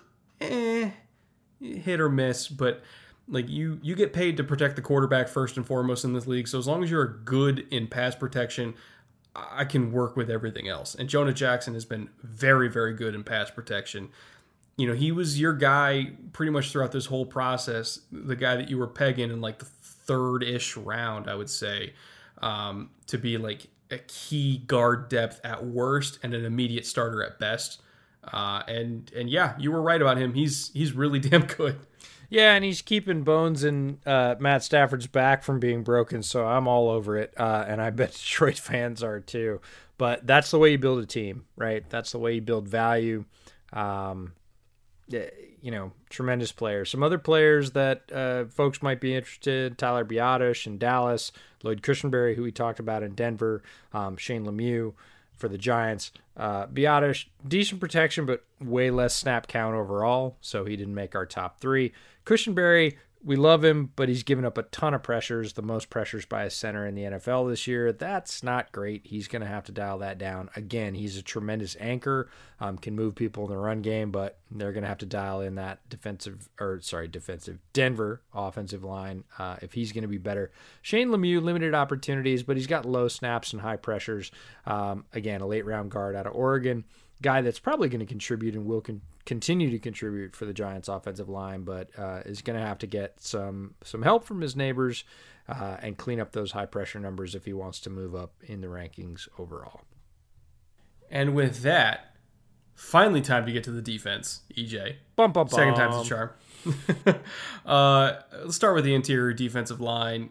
Number one, it was kind of a, a an interesting kind of back and forth because you could argue for either Javon Kinlaw or Derrick Brown. They both have individual merits. Overall, though, I would say Javon Kinlaw has been a, little bit better of a closer than Derrick Brown, even though Derrick Brown leads all interior rookie defensive linemen in pressures at 17. Uh, in fact, I think going into last week, he was second among all rookie defensive linemen, period, at any position in pressures, only to Chase Young. I'm not sure if that's still accurate now, but uh, it wouldn't surprise me. Um, so even though Brown has more pressures, the fact that Kinlaw is able to finish for a sack and a half uh, has been key. Again, it's not just about getting pressures; we love those, but finishing for sacks is also important. You know, got a whole bunch of uh, solo tackles. I, I, will say that my one complaint with Kinlaw is he still does that kind of bull in a china shop freelancing stuff in the run game that I'm not super wild about. I do want him to play a little bit more under control in the run game. I feel like he, he he's kind of trying a little bit too hard to penetrate all the time, which you know that probably helped him get the 15 pressures and, the you know sack and a half that he has. But again, I want to see him kind of rein it rein it in a little bit. You know, play under control on first and second down, get to third and long, and then you can go nuts. But uh, you know, we've seen the talent, we've seen the upside. I think he's going to be a really, really good ball player. And the fact that he kind of doesn't really know what he's doing yet, and he's still got 15 pressures, he's still got three passes broken up, sack and a half, uh, that kind of speaks to his potential. Yeah, and it's growing. It's getting better, right? His production has increased in recent weeks, and his impact, quite frankly, has increased in recent weeks. He really is starting to wreck things on the interior, and that's exactly why you draft a guy like Javon Kinlaw, who is good at wrecking things and really enjoys it. He started to up that pressure rate over the last, I would say, three weeks. Derrick Brown has been a stalwart in the middle for Carolina, a guy that is just very difficult to move. Again, getting pressure, and if you can get pressure from an interior defensive lineman, good on you. Um, the solo tackle numbers not huge, not surprising for you know that position for either player. Um, again, a toss up, a coin flip. You can really say what kind of player you're looking for here. We gave the nod to Kinlaw because he makes a little bit more impact. Again, it's a passing league. If you can get guys down, close those 1.5 sacks where he's gotten home, a very similar pressure number to Derrick Brown. We give the nod to Kinlaw, but Derrick Brown's been, uh, you know, every bit as advertised as build. He's been able to control the middle for Carolina. That's going to be key for them going forward. They made all their picks on defense, and he was obviously the first. Um, it's going to be a really good unit developing in Carolina there. And then the third guy is a guy that mm, neither one of us had heard of until recently uh, Tershawn Wharton for Kansas City. Nine solo tackles and a sack. A decent pressure rate. Again, a guy that's played somewhat sparingly. They have a lot of talent on the defensive line in Kansas City. Uh, was not highly recruited coming out of college. Uh, most people probably won't know his name. Go look him up. He has been a very effective player in spot duty for Kansas City and is, again, a great building block piece for a franchise to be able to get a player who's not highly sought after, um, that comes in and contributes, eats snaps, and is productive is a tremendous thing that all teams need. They need lunch pail players spread about the roster. You can't pay everybody like a star. And Tershawn Wharton has been very good in the early going for Kansas City. Yeah, he's got 11 pressures on the season, but four of them just came last week against Carolina. He's coming off his best game of the year pressure wise.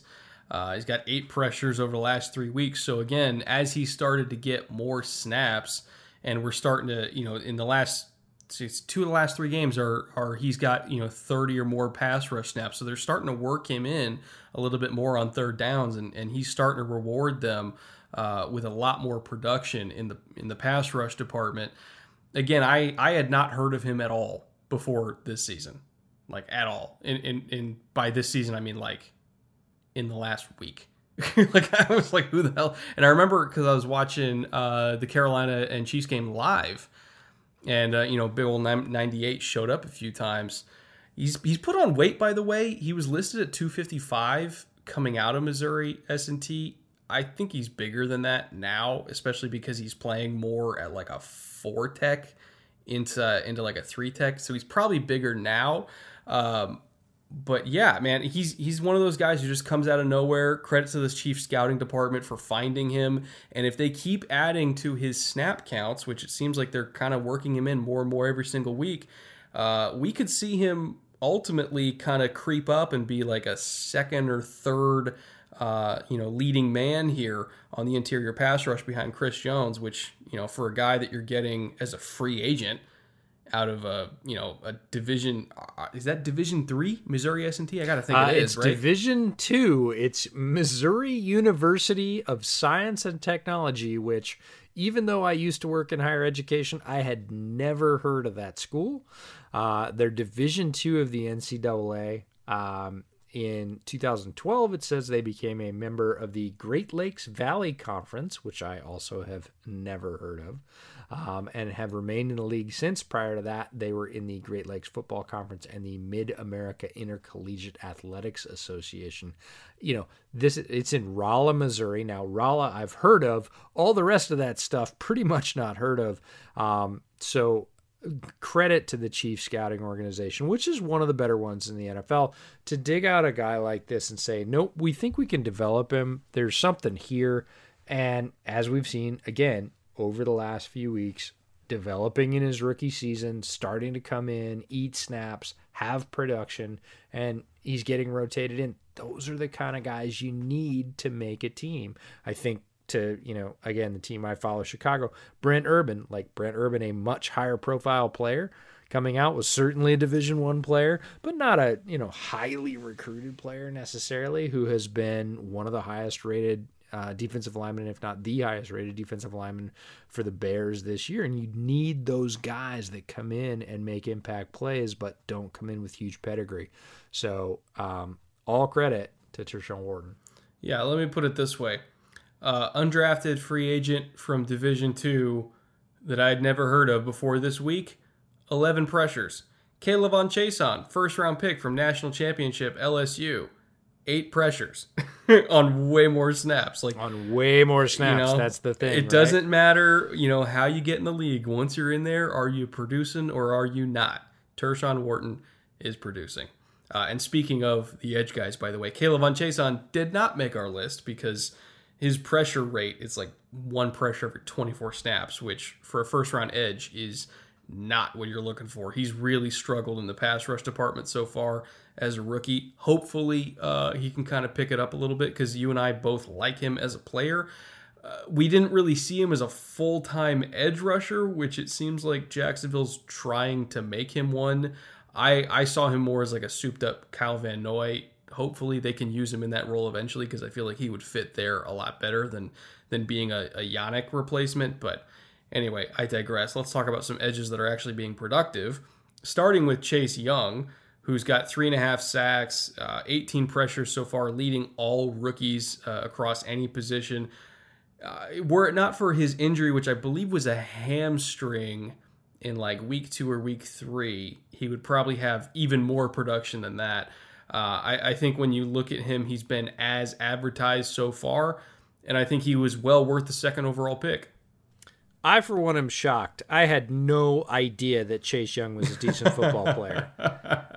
Uh, no, Chase Young, an obvious talent coming out of OSU, uh, was compared to and oftentimes in superlative terms to the Bosa brothers, who are obviously quite productive in their own right um, has been very, very good and a part of a Washington football team's defensive line that we've highlighted several times throughout the season on the podcast as an absolute wrecking machine. If they start to get on top of your offensive line, your day is not going to go very well. They have a lot of talent mm-hmm. there, and their coaching staff under Ron Rivera is maximizing it.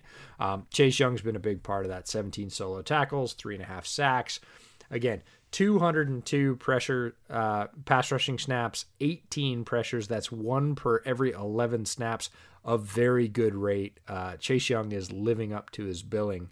Second on the list is a guy we talked about a lot, but probably I would say it's safe to say we didn't expect this much production out of. We hoped he mm-hmm. might get it, and that's Alton Robinson out of Syracuse, now a Seahawk. Um, nine solo tackles, two sacks, so he is getting home. 131 pass rushing snaps and seven pressures, a rate of one per 18.7. Again, not anywhere near Chase Young's 11, but better than K'Lavon Chaisson's 24.3 and Alton Robinson picked much later. A guy that always had the physical gifts, uh, was a highly rated recruit going to Syracuse, sort of flirted with pass rush production at Syracuse, never quite had the full amount of production that you hoped given his physical gifts. Um, started playing a little bit late for the Seahawks, didn't have a lot of action early in the season, but has upped his game and upped his production. And just like Tershawn Wharton is starting to see more snaps because of it. Yeah, I remember when because uh, they drafted a couple young edge rushers. It was him and Darrell Taylor out of Tennessee, and they got Alton Robinson in the fifth, and Darrell Taylor, I believe, was in the third. And I remember you and I were like, you know, I would feel great if you just flipped those two because I would be, I would be okay with Alton Robinson in the third because he's a better player than Darrell Taylor. And to be honest, even when Taylor comes back from injury this year, I still think that Alton Robinson's going to end up out snapping him because, again, he's got all the physical upside of Taylor, but I think he's just a, a better football player. And seeing him kind of convert some of those pressures into sacks early, again, that's important. That's kind of the same thing we are talking about with Javon Kinlaw versus Derrick Brown, where like the pressures are great. We love pressure, but if you can convert pressures into sacks, one sack can completely ruin a drive. So again, Alton Robinson's been key for kind of helping to revive that Seahawks pass rush, which has desperately needed contributions on the defensive line to help out that beleaguered secondary. Uh, so kind of seeing him flash like that uh, it, it, feels good. It feels good to see him at least sort of kind of live up to the potential we thought he had. Uh, and then third on the list, Yetur Gross Matos, a favorite of mine, a favorite of a lot of people's, honestly, coming out. I thought he was the second most talented edge in this class when you look at you know size, weight, speed, length, all that kind of stuff. He he was uh, truly a, uh, a an alpha kind of defensive end. Uh, just huge, long levers, great bend in the hips. I, I love them coming out of Penn State.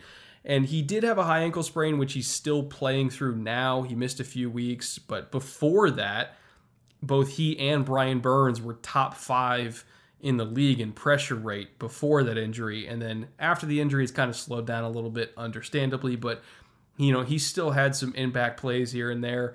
Uh, he's got nine pressures on 86 pass rushing snaps, so one per every 9.5.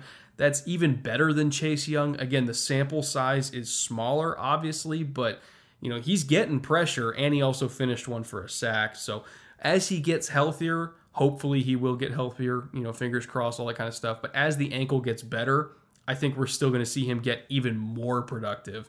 And again, with his physical tools, the bend, the length, the power, he is second only to Chase Young in this class. So I think he can end up being a very, very good player for the Panthers. Yeah, this is the part where I don't talk about the folks that are following him out of Penn State this year because I'm really excited about them. But before we do that, we need to talk about Terrell Lewis, a guy we did see at the Senior Bowl. We weren't quite sure where he sort of fit. He ends up going to the Rams, playing on a very talented defensive line. Only has three solo tackles, but he has gotten home on two sacks. And this is the part where it gets interesting, folks. 55 pass rushing snaps, seven pressures. That's one per 7.8. One pressure every 7.8 rushes. That rate better than Gross Matos, better than Chase Young, a lot better than Alton Robinson, way better than K'Lavon Chaisson. So Terrell Lewis, another guy that's just started to get a little more work, started to work into the rotation, has been uh, you know worked in by McVay and his staff just at the right times, quite frankly. He's having the benefit of staying fresh and not being the guy where he has to go out and grind out snaps uh, and be at a high level for, you know, 55 or 60 snaps a game. He can come in for 10 or 15 a game. Um, and we're seeing that rate. If he can carry anywhere near that rate, even double that rate, if he was at 1 to 14, uh, he'd be better than Alton Robinson. He'd be comparable to Chase Young, and he has that kind of talent. He'd struggled with some injuries in college, but Terrell Lewis is a guy to keep an eye on because obviously all the attention in LA is on Donald and Brockers and Floyd and everybody else. But Terrell Lewis, guy that showed some good production, again, a very small sample size, and it remains to be seen if he can keep it up, but the talent is certainly there. Keep in mind a pressure rate of under eight is kind of flirting with like TJ Watt levels. You know, TJ Watt's playing out of his mind this year. He's a little bit under six. Uh, in the last couple years, he's been around between six and eight. So again, that kind of pressure rate is elite. And if he can sustain that over a larger sample size, which I have to imagine he's going to keep getting more snaps because he's been productive. If he can sustain that pressure rate using his length, using his power. He's got a hell of a stiff, uh, not a stiff arm, a hell of a long arm move when he's coming off the edge, which we saw at Bama. We saw in the Senior Bowl as well. Like when he gets up and under a tackle's chest, he's very hard to stop. If he can keep kind of using those tools and then sustaining that pressure rate on more snaps, like he's going to be one of the very best edge rushers in the league. And that's not hyperbole. Like this production is real. He's really, really, really good. So again, recapping, that's Chase Young, then Alton Robinson, Yetur Gross Matos, and then Terrell Lewis is kind of like an honorable honorable mention uh, among these rookie edge rushers. For off-ball linebacker, I think kind of you and I were in agreement, no doubt about it. Patrick Queen, number one. Yeah, I got to say, this is one of my favorite categories because in our research, we went back and forth and we had a bunch of players in here. And then we really started to dig into some of the advanced statistics uh, about their effectiveness, and we came out with a very different picture than we started with. And I love it when that happens. I love that you know getting exposed to data and, and sort of getting into the real meat of how they're actually playing and, and their levels of efficiency and coming out with a different picture than we started with. But Patrick Queen never moved. He was in the he was in the top spot. Tremendous production. 43 solo tackles, two sacks, two forced fumbles, four tackles for loss, five QB hits, and that's on 482 defensive snaps. So he has been playing uh, well, and he's been playing a lot uh, for the Ravens. Not something that we didn't predict. Seeing him come out of college, you're both very high on his physical skills. Um, and he is playing, quite frankly, at a defensive rookie of the year uh, consideration level. You have to have Patrick Queen in that discussion because there are very few other rookie defenders who have had that number of snaps and that level of production combined. Yeah, and he's he's the kind of guy, and even though Brooks has played well, uh, especially in the last couple weeks for Seattle, I think he's always going to be the one that got away for the Seahawks because they had their chance at him and they took a linebacker. Uh, but Patrick Queen falling into the lap of the Ravens is like the ultimate coup to me because again, we knew what he was coming out of LSU rangy, instinctive, still learning the position, but just had such a good natural feel for it. You know, really good tackler, comes downhill with aggression, gets off blocks well. Uh, you know, he's I could very easily see him being uh, not just their new CJ Mosley, but even better than Mosley was. And that's saying a lot because I think he can cover better than Mosley while still playing the run as well as he did there. So, again, Patrick Queen, phenomenal talent. Still can't believe he made it to the Ravens, but he did. Uh, and yeah, I, I even, well, not even if, assuming Brooks works out, which it's very possible he, he could still work out. Uh, I, I think Queen is going to play at such a high level that he's always going to be the one that got away for Seattle. Uh, number two, Logan Wilson, who has played less snaps than Queen, but when you project out uh, his production per snap, like in terms of like the amount of tackles he's gotten, the picks, the tackles for loss, the quarterback hits, like he's been a production machine on limited snaps. Again, he's played less than half the snaps of Queen, still has two picks, uh, which Queen does not. Only has one fewer tackle for loss, only two fewer quarterback hits, only one fewer sack. And again, that's on less than half the snaps. So even though Queen is the number one guy here just because of his overwhelming numbers, on a per rep basis, Logan Wilson has arguably been the most productive rookie linebacker in this class. Yeah, I want to I want to beat my chest about this one a little bit because Logan Wilson was my guy. Logan Wilson was one of the players in this draft, and there are always a few, uh, both on offense and defense, where you start watching their tape and uh, maybe their pedigree or or their pre-draft hype, whatever you want to call it, um, certainly hasn't put them at the top of your list. I watched Logan Wilson's tape and went, I think he's the best linebacker in the draft. Now I hadn't watched Patrick Queen at that point. Uh, but I didn't change my opinion much. Logan Wilson was a tremendously productive, instinctive, impactful linebacker in the run and the pass. He was not pigeonholed as, you know, that run stuffer or a guy that was going to have only one role. He was multiply talented and showed that every game. So it wasn't just talent, it was talent and production. Again, 215 total snaps versus Patrick Queen's currently 482 snaps, and numbers that are really comparable. And if you project them out, actually much higher than Queen. Logan Wilson is sort of a star in waiting, and when he gets into that full snap rotation, he's going to be a monster for years in the middle of that defense.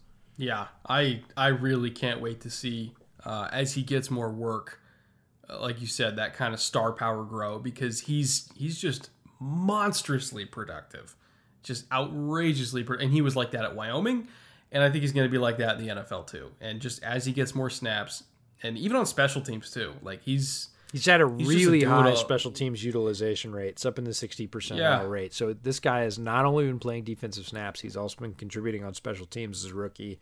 And he's still making those impact plays, right? Couple of picks, three tackles for loss, three QB hits. Uh, his pass rush rate, you pointed out as we were looking at, is actually um, almost as high as his regular quote unquote linebacker rate or his coverage rate, uh, which is rare for a guy that plays in the middle. They blitz him uh, a just lot. a very versatile player. yeah, very versatile player that can get home and make impact plays. And the defenses we're moving towards in the NFL are where you have playmakers on defense that make those impact plays. You talked about a sack earlier, you know, killing an entire drive. Same thing if you can get a big TFL and put a team off schedule, or obviously a pick, it's guaranteed. Like Patrick Queen's got a couple of forced fumbles, but Logan Wilson's got two picks. Forced fumbles, you might get that ball back as a defensive unit. INT, it's your ball. It's going to the offense. So, Logan Wilson, a player to watch, doesn't get a ton of play being in uh, the Bengals lineup. They drafted a couple of linebackers as well, but as he gets more snaps, keep your eye on him. He's a tremendous football player. And then the third spot really gets interesting because we were looking at like, is it Kenneth Murray, right? Highly drafted linebacker out of Oklahoma. Is it Jordyn Brooks, the guy the Seahawks took a chance on very, very early in the draft? Is it Willie Gay in Kansas City or Isaiah Simmons? Like he's a linebacker now and he had that one big pick against Russell Wilson. So who is it? We dug into the back end of all these guys and their stats and started to come up with a picture. And Kenneth Murray was a guy that we looked at early. Ton of tackles, 30 solo tackles, second only to Patrick Queen. Only one tackle for loss, only one pass defended. And then you look at his snap count 527 snaps. And normally you'd credit a guy, say, hey, you're a rookie and you've played over 500 snaps on defense. Good for you. You look what he's produced with it 30 solos, a tackle for loss, and a pass defended. That's it. No QB hits, no interceptions, no sacks. Uh, and you look at a guy like Logan Wilson, literally 215 total snaps with half the tackles, a sack, which Murray doesn't own, two picks, Murray doesn't own, three TFLs to Murray's one, three QB hits to Murray's none. Like, you start to look at efficiency and you go, whoa, like Murray is a snap eater and he's a tackle maker, but is he that playmaker on defense that's making impact? And the answer so far through the early part, and again, it doesn't mean he won't be over his career, doesn't have the potential to grow into that over his career. But in this first half of his rookie season, he's played a lot of snaps, he's made a lot of tackles, but very low impact. And what's funny is uh, the one pass defense that Kenneth Murray is credited with it was uh, last week. Justin Herbert, uh, or not Justin Herbert, um, Tua. Tua. Tua literally threw him the ball. Like he didn't even have to move. Tua just didn't see him. And he was dropping and just didn't have to leave his track at all. Tua threw him the ball and he dropped it. And they count it as a pass defense because they, they're just like, well, it's a deflection away. It's like, nah, that was a drop. Like that's let's be real. He dropped the pick. He threw it right at him. Didn't even have to move. Just bounced right off his fingers.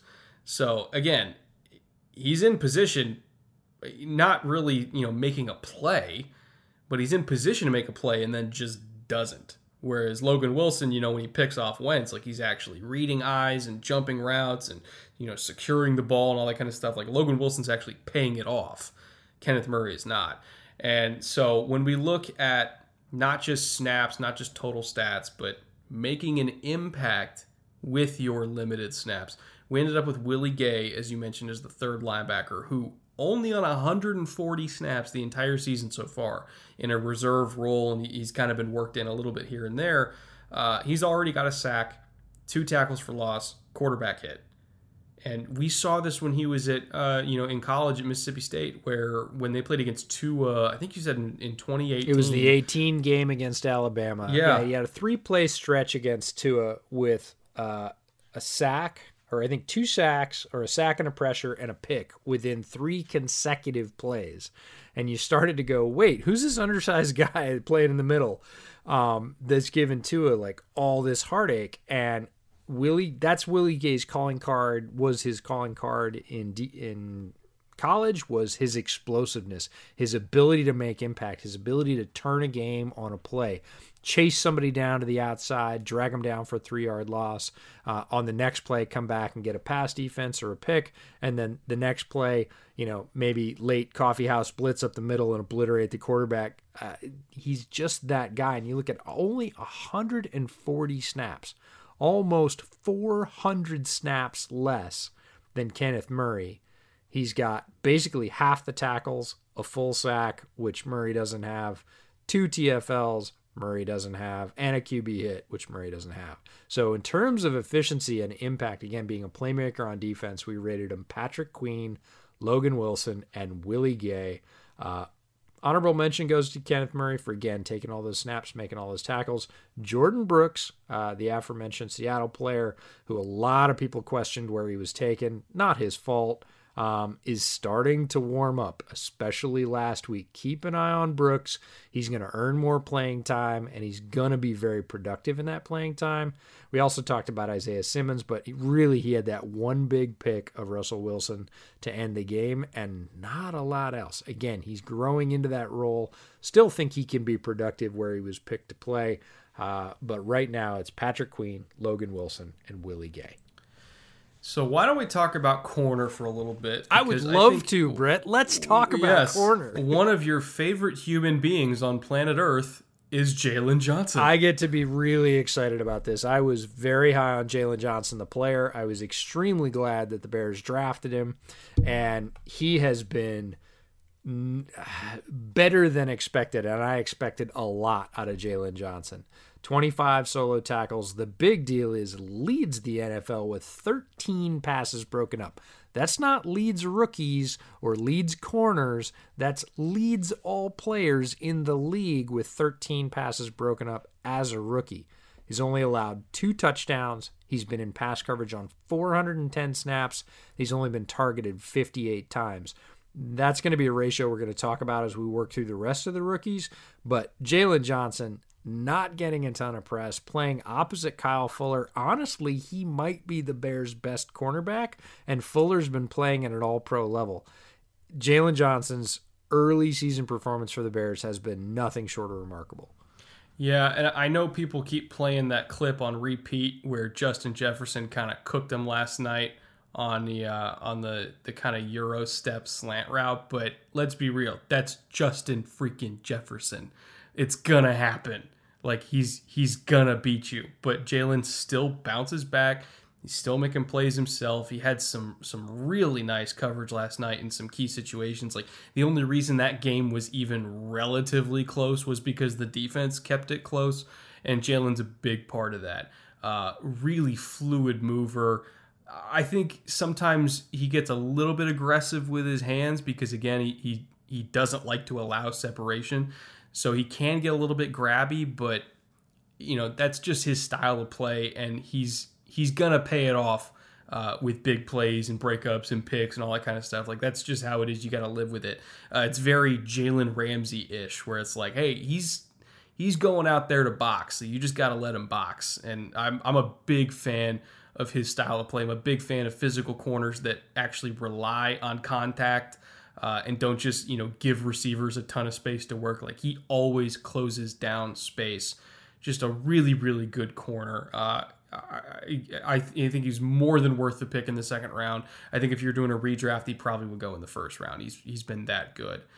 Um, and speaking of first round corners, AJ Terrell, number two on the list, who another guy that a lot of people were skeptical of that he went that high. It was like 18th or 19th overall to Atlanta. And uh, you know, I both you and I on the draft stream were like, nah, just just wait for it. This kid's really really good. Uh, a lot of people were kind of giving uh, him flack because Ja'Marr Chase beat him in the championship game a couple times, and it's like, yeah, It's, just Ja'Marr like Justin- Chase.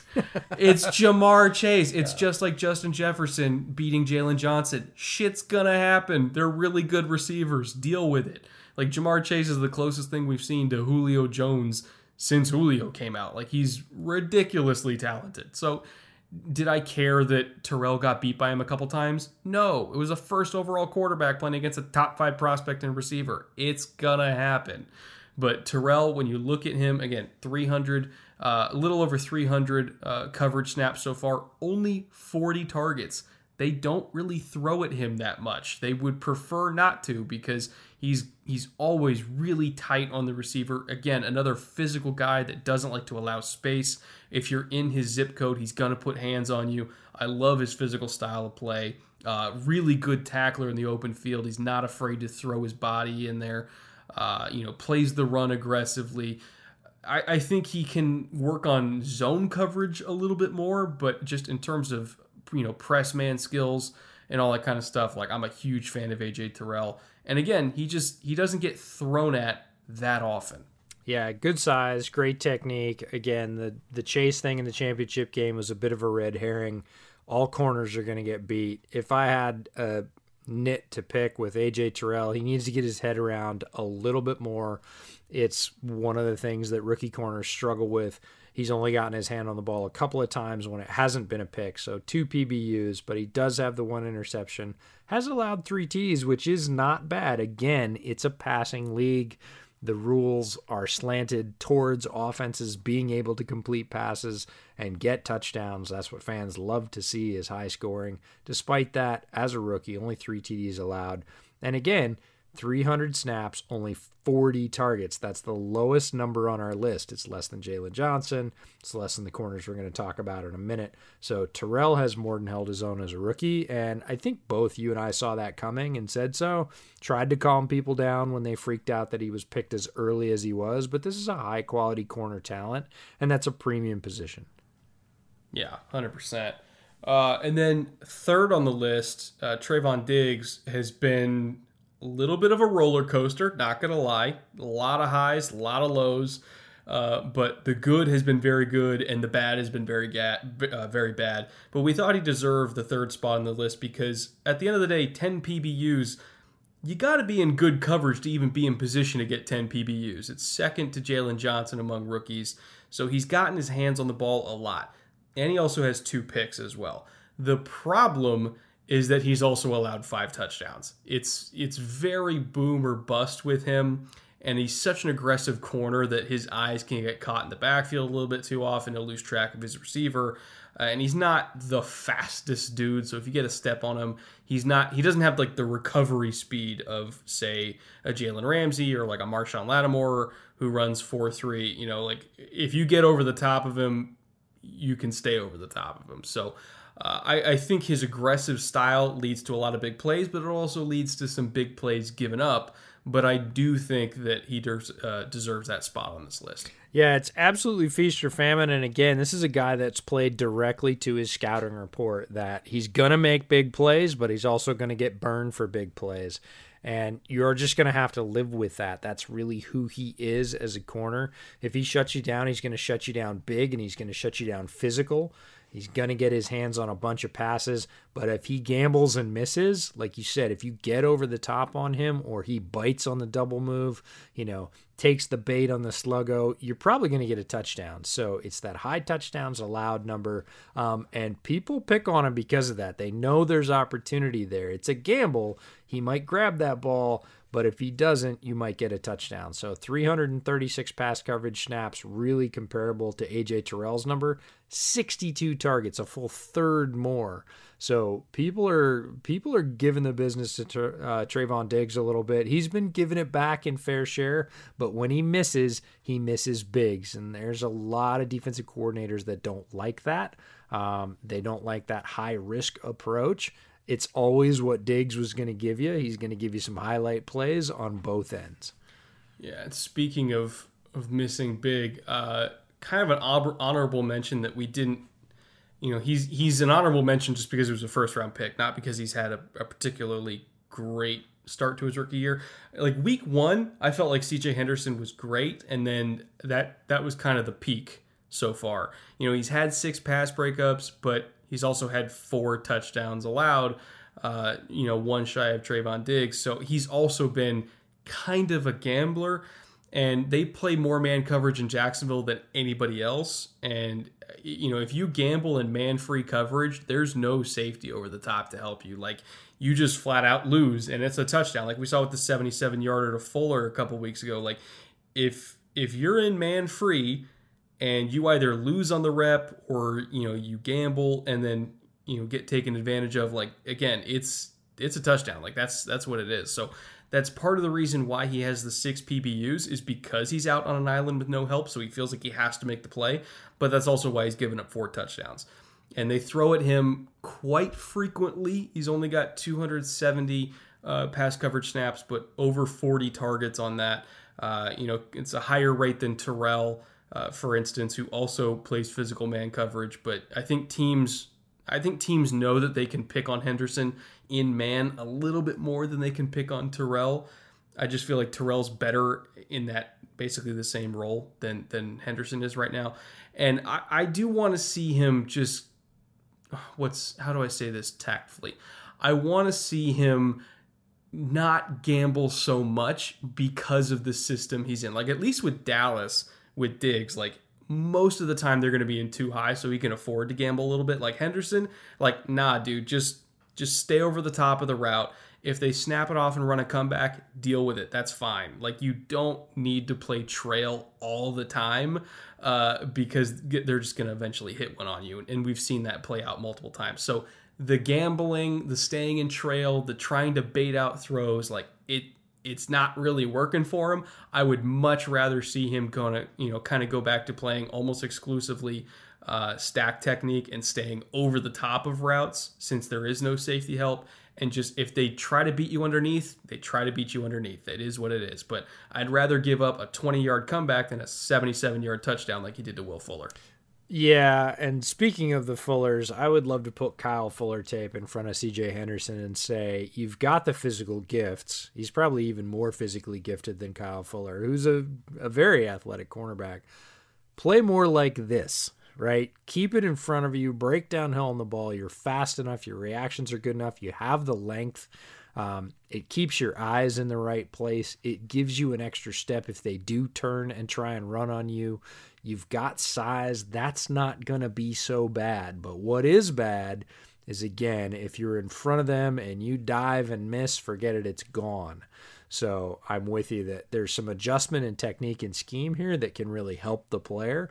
Physically, he's a marvel. Uh, and he's got speed, he's got length, he's got good technique, he's got good strength, he understands routes and leverage, but he's got to put himself in a better starting position because right now when he misses, it's it's a huge gain or it's a touchdown, and can't really afford that. The one other guy that was on our list, Damon Arnette. Um, look, he had a good start. He had some really good plays early that were quite positive, uh, but he's been hurt, so he just kind of didn't have enough body of work to be considered. But keep an eye on him. Good player. Um, and with that, we're going to move on to safety, and I'm going to cry huge tears because our number one player is Antoine Winfield Jr., Tampa Bay. Could have been a Bear, was available when they picked Cole Kmet. They still could have had Jaylon Johnson, and that defensive backfield would be set for years. But living up to that billing of a playmaker coming out of Minnesota, 32, 32 solo tackles, two sacks, four pass breakups, and an interception. He's been everywhere for Tampa Bay. He's had his times he's gotten burned, but he's made a huge amount of impact for rookie and will probably continue to do so. I don't think it surprises anyone that really watched his tape in college. Uh, and he's just continued to play that in the pros. Um, Tampa Bay, I think, is very happy about picking Antoine Winfield Jr. You know, every year there's always a safety that you just know is gonna be good. You know, it's it's Eddie Jackson, it's Budda Baker, it's Jessie Bates. Like we always have one where like we're watching some safety that ends up going on day two where you know they should have been a first round pick. And this year was Antoine Winfield. Like everybody knew what he was coming out of Minnesota. There was he was probably one of the safer players in the draft. We all knew what he was. Like he is very much his father's son ultra physical as a tackler despite his size, ball skills, instincts on instincts on instincts. Like the fact that he went in the second round was probably just because he plays safety, which uh, some teams don't really invest high in the safety position. But he is, to me, one of the 32 best football players, like just pure football players in this draft class. And he probably should not have gone as late as he did. So, again, I wholeheartedly agree uh, for him to be the number one safety so far. Uh, at least among rookies, he's been everything that I think we we thought he could be and more. Uh, now, number two on the list, Jeremy Chinn, I think has probably exceeded expectations. A little bit different than Antoine Winfield. Like I think a lot of people were a little bit more what's the word cautiously optimistic about Chinn solely because of it uh, solely because of his athleticism. His level of competition was obviously not you know the same level of Minnesota, but you know you saw him move like very few human beings on this planet can move at his size. You know, 230 plus pounds, running low four four. I, I would say is probably you know about what his speed was. Like he was looking like a freaking linebacker that could run like a deer. It was it was crazy to see him move, especially relative to you know the people down at Uh, he was which Illinois was he at again? Southern Illinois. Uh, I want to say Southern Illinois. Southern Illinois, but you know who's Southern Illinois playing? Like not not huge schools, and it was almost kind of comical sometimes watching him run with everybody else on the field because he was so clearly the most gifted player in the game every single week. And so I think when people looked at Jeremy Chinn, like they kind of projected based on athleticism what he could maybe be. And so far, we're actually seeing him reach that potential a lot earlier than I think a lot of people expected, myself included. Already got 40 tackles, five pass breakups. He's got a pick. I mean, he is all over the field for this Panthers defense, just running around like a bat out of hell. Uh, he's been highly, highly impressive to me. And again, his athleticism is a big key to that. Yeah, he was an early season wrecking machine. Really came on early. My only question about Jeremy Chinn coming out was his processing speed. He was just he had some plays where he still made the play again against a lower level of competition, but there was sort of a half a tick of should I go? Uh, am I trusting what I'm seeing? And that was my major hurdle for him to get over. The physical talent was always there, great length great size, great physicality. This is a guy who's, you know, Steve Atwater's nephew. Um, it really wasn't a question that he could run, that he could hit, that he could play the pass, that he could stay with just about anybody, that he was going to be a great matchup weapon for tight ends. That's certainly the potential he was drafted with, and I just wanted to see him in a more complex system, quite frankly, a pro system, be able to process mentally quicker and recognize what he was seeing faster because if you unify those two things, a quick mental process with all the physical gifts he has, you're talking about not just a Pro Bowler, but an all pro player. And he's matured very, very quickly in that system and had a ton of production. I have very few worries about Jeremy Chinn. He's made a ton of plays early on and easily deserves the second spot on this list. Yeah. And uh, number three on the list, speaking of deserving, this is a guy that uh, had even less pub than Jeremy Chinn coming out, at least in the draft community. You know, Jeremy Chinn was like, he got some hype just because of athleticism, but uh, there, there's a guy over in Indianapolis who got even less hype than Chinn did, and he's arguably been even better, and that's Julian Blackmon. Uh, who was a third round pick for them, and he's been a revelation for an already good Colts defense, and he's made them elite. Fun fact, EJ there's a lot of safeties in the NFL. The number two safety in the entire league in terms of yards given up per coverage snap is Julian Blackmon. He only gives up 0.14 yards per snap Yeesh. in coverage. The only guy who's better than that is Bobby McCain, weirdly enough, over in Miami. But I mean, that's better than every other quote unquote top flight safety that you can name. Uh, you know, Minkah, uh, you know, Micah Hyde, Jessie Bates, Eddie, like all these guys, you know, Harrison Smith, all these guys that you would expect to be getting the all pro votes. Julian Blackmon's allowing less yards than all of them. Yeah, he's a jack of all trades at Utah. That Utah defense, uh, so he's a teammate of Jaylon Johnson, um, teammate of Terrell Burgess uh, that Utah defense was loaded with talent, and Blackmon was kind of well, he wasn't kind of, he was absolutely uh, the Swiss Army knife jack of all trades. They played him some at slot corner, they played him a little bit at outside corner, they played him at both safety spots interchangeably. They would rush him, uh, they'd drop him into the deep third. He was just sort of all over the place if you watch two or three years worth of tape for Blackmon. And it was really a question about okay, whichever team takes him, where are they going to put him? How are they going to use him? How are they going to employ him? How often? Um, and how quickly is he going to adapt? Is he going to be a straight nickel? Is he going to come on as a dime? A lot of people thought he was going to be a purely a dime player early on. Then you started to watch his tape and you said, Whoa, this guy's effective in every role. He's good against the pass. He will come up against the run, even though he's slightly undersized. People just kind of didn't really know where he fit because he was pretty good at everything. Indianapolis has slotted him into the role they have him in, which is primarily, uh, I would say, a cover two type safety.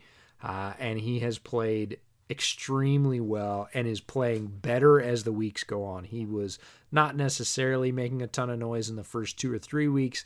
Every week since then, he's made a play.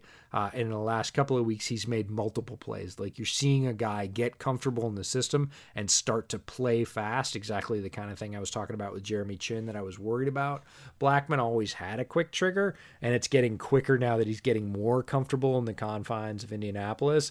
And we're seeing tremendous, like you said, quoting in the stats, effectiveness uh, out of a player that was a great value and that's where you probably should be getting a good safety if you're looking at really good value. We talk about the Antoine Winfields of the world that you know should have been picked in the first round but are easily second round picks. If you can get a productive safety, and I mean really productive safety in the third or the fourth, that's proper team building because safeties aren't paid at a tremendously high level.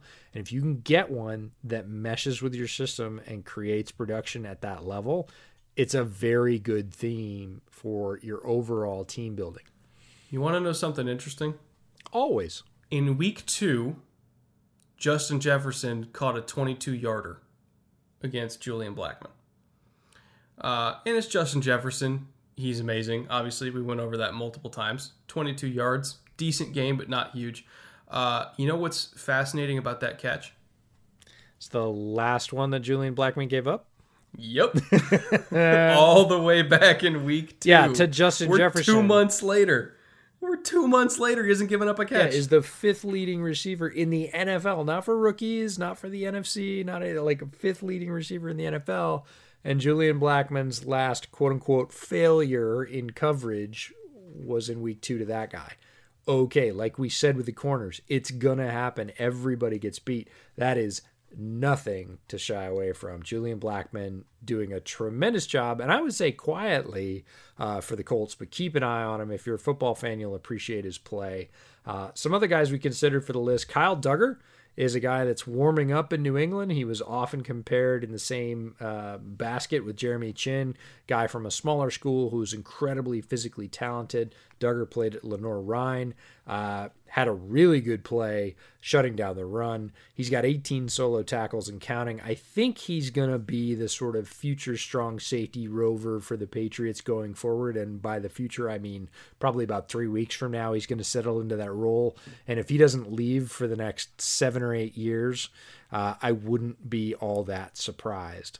Um, we talked about Ashtyn Davis a lot. Tremendously physically talented. Um, you know, was a track runner, uh, super fast.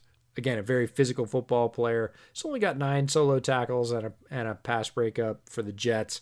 Um, didn't start playing in week one. Also has some kick returns for them. I think Ashtyn Davis will again grow into that sort of deep third safety role where he can really cover ground like a corner. We even discussed a conversion to corner when we were talking about him in the draft workup.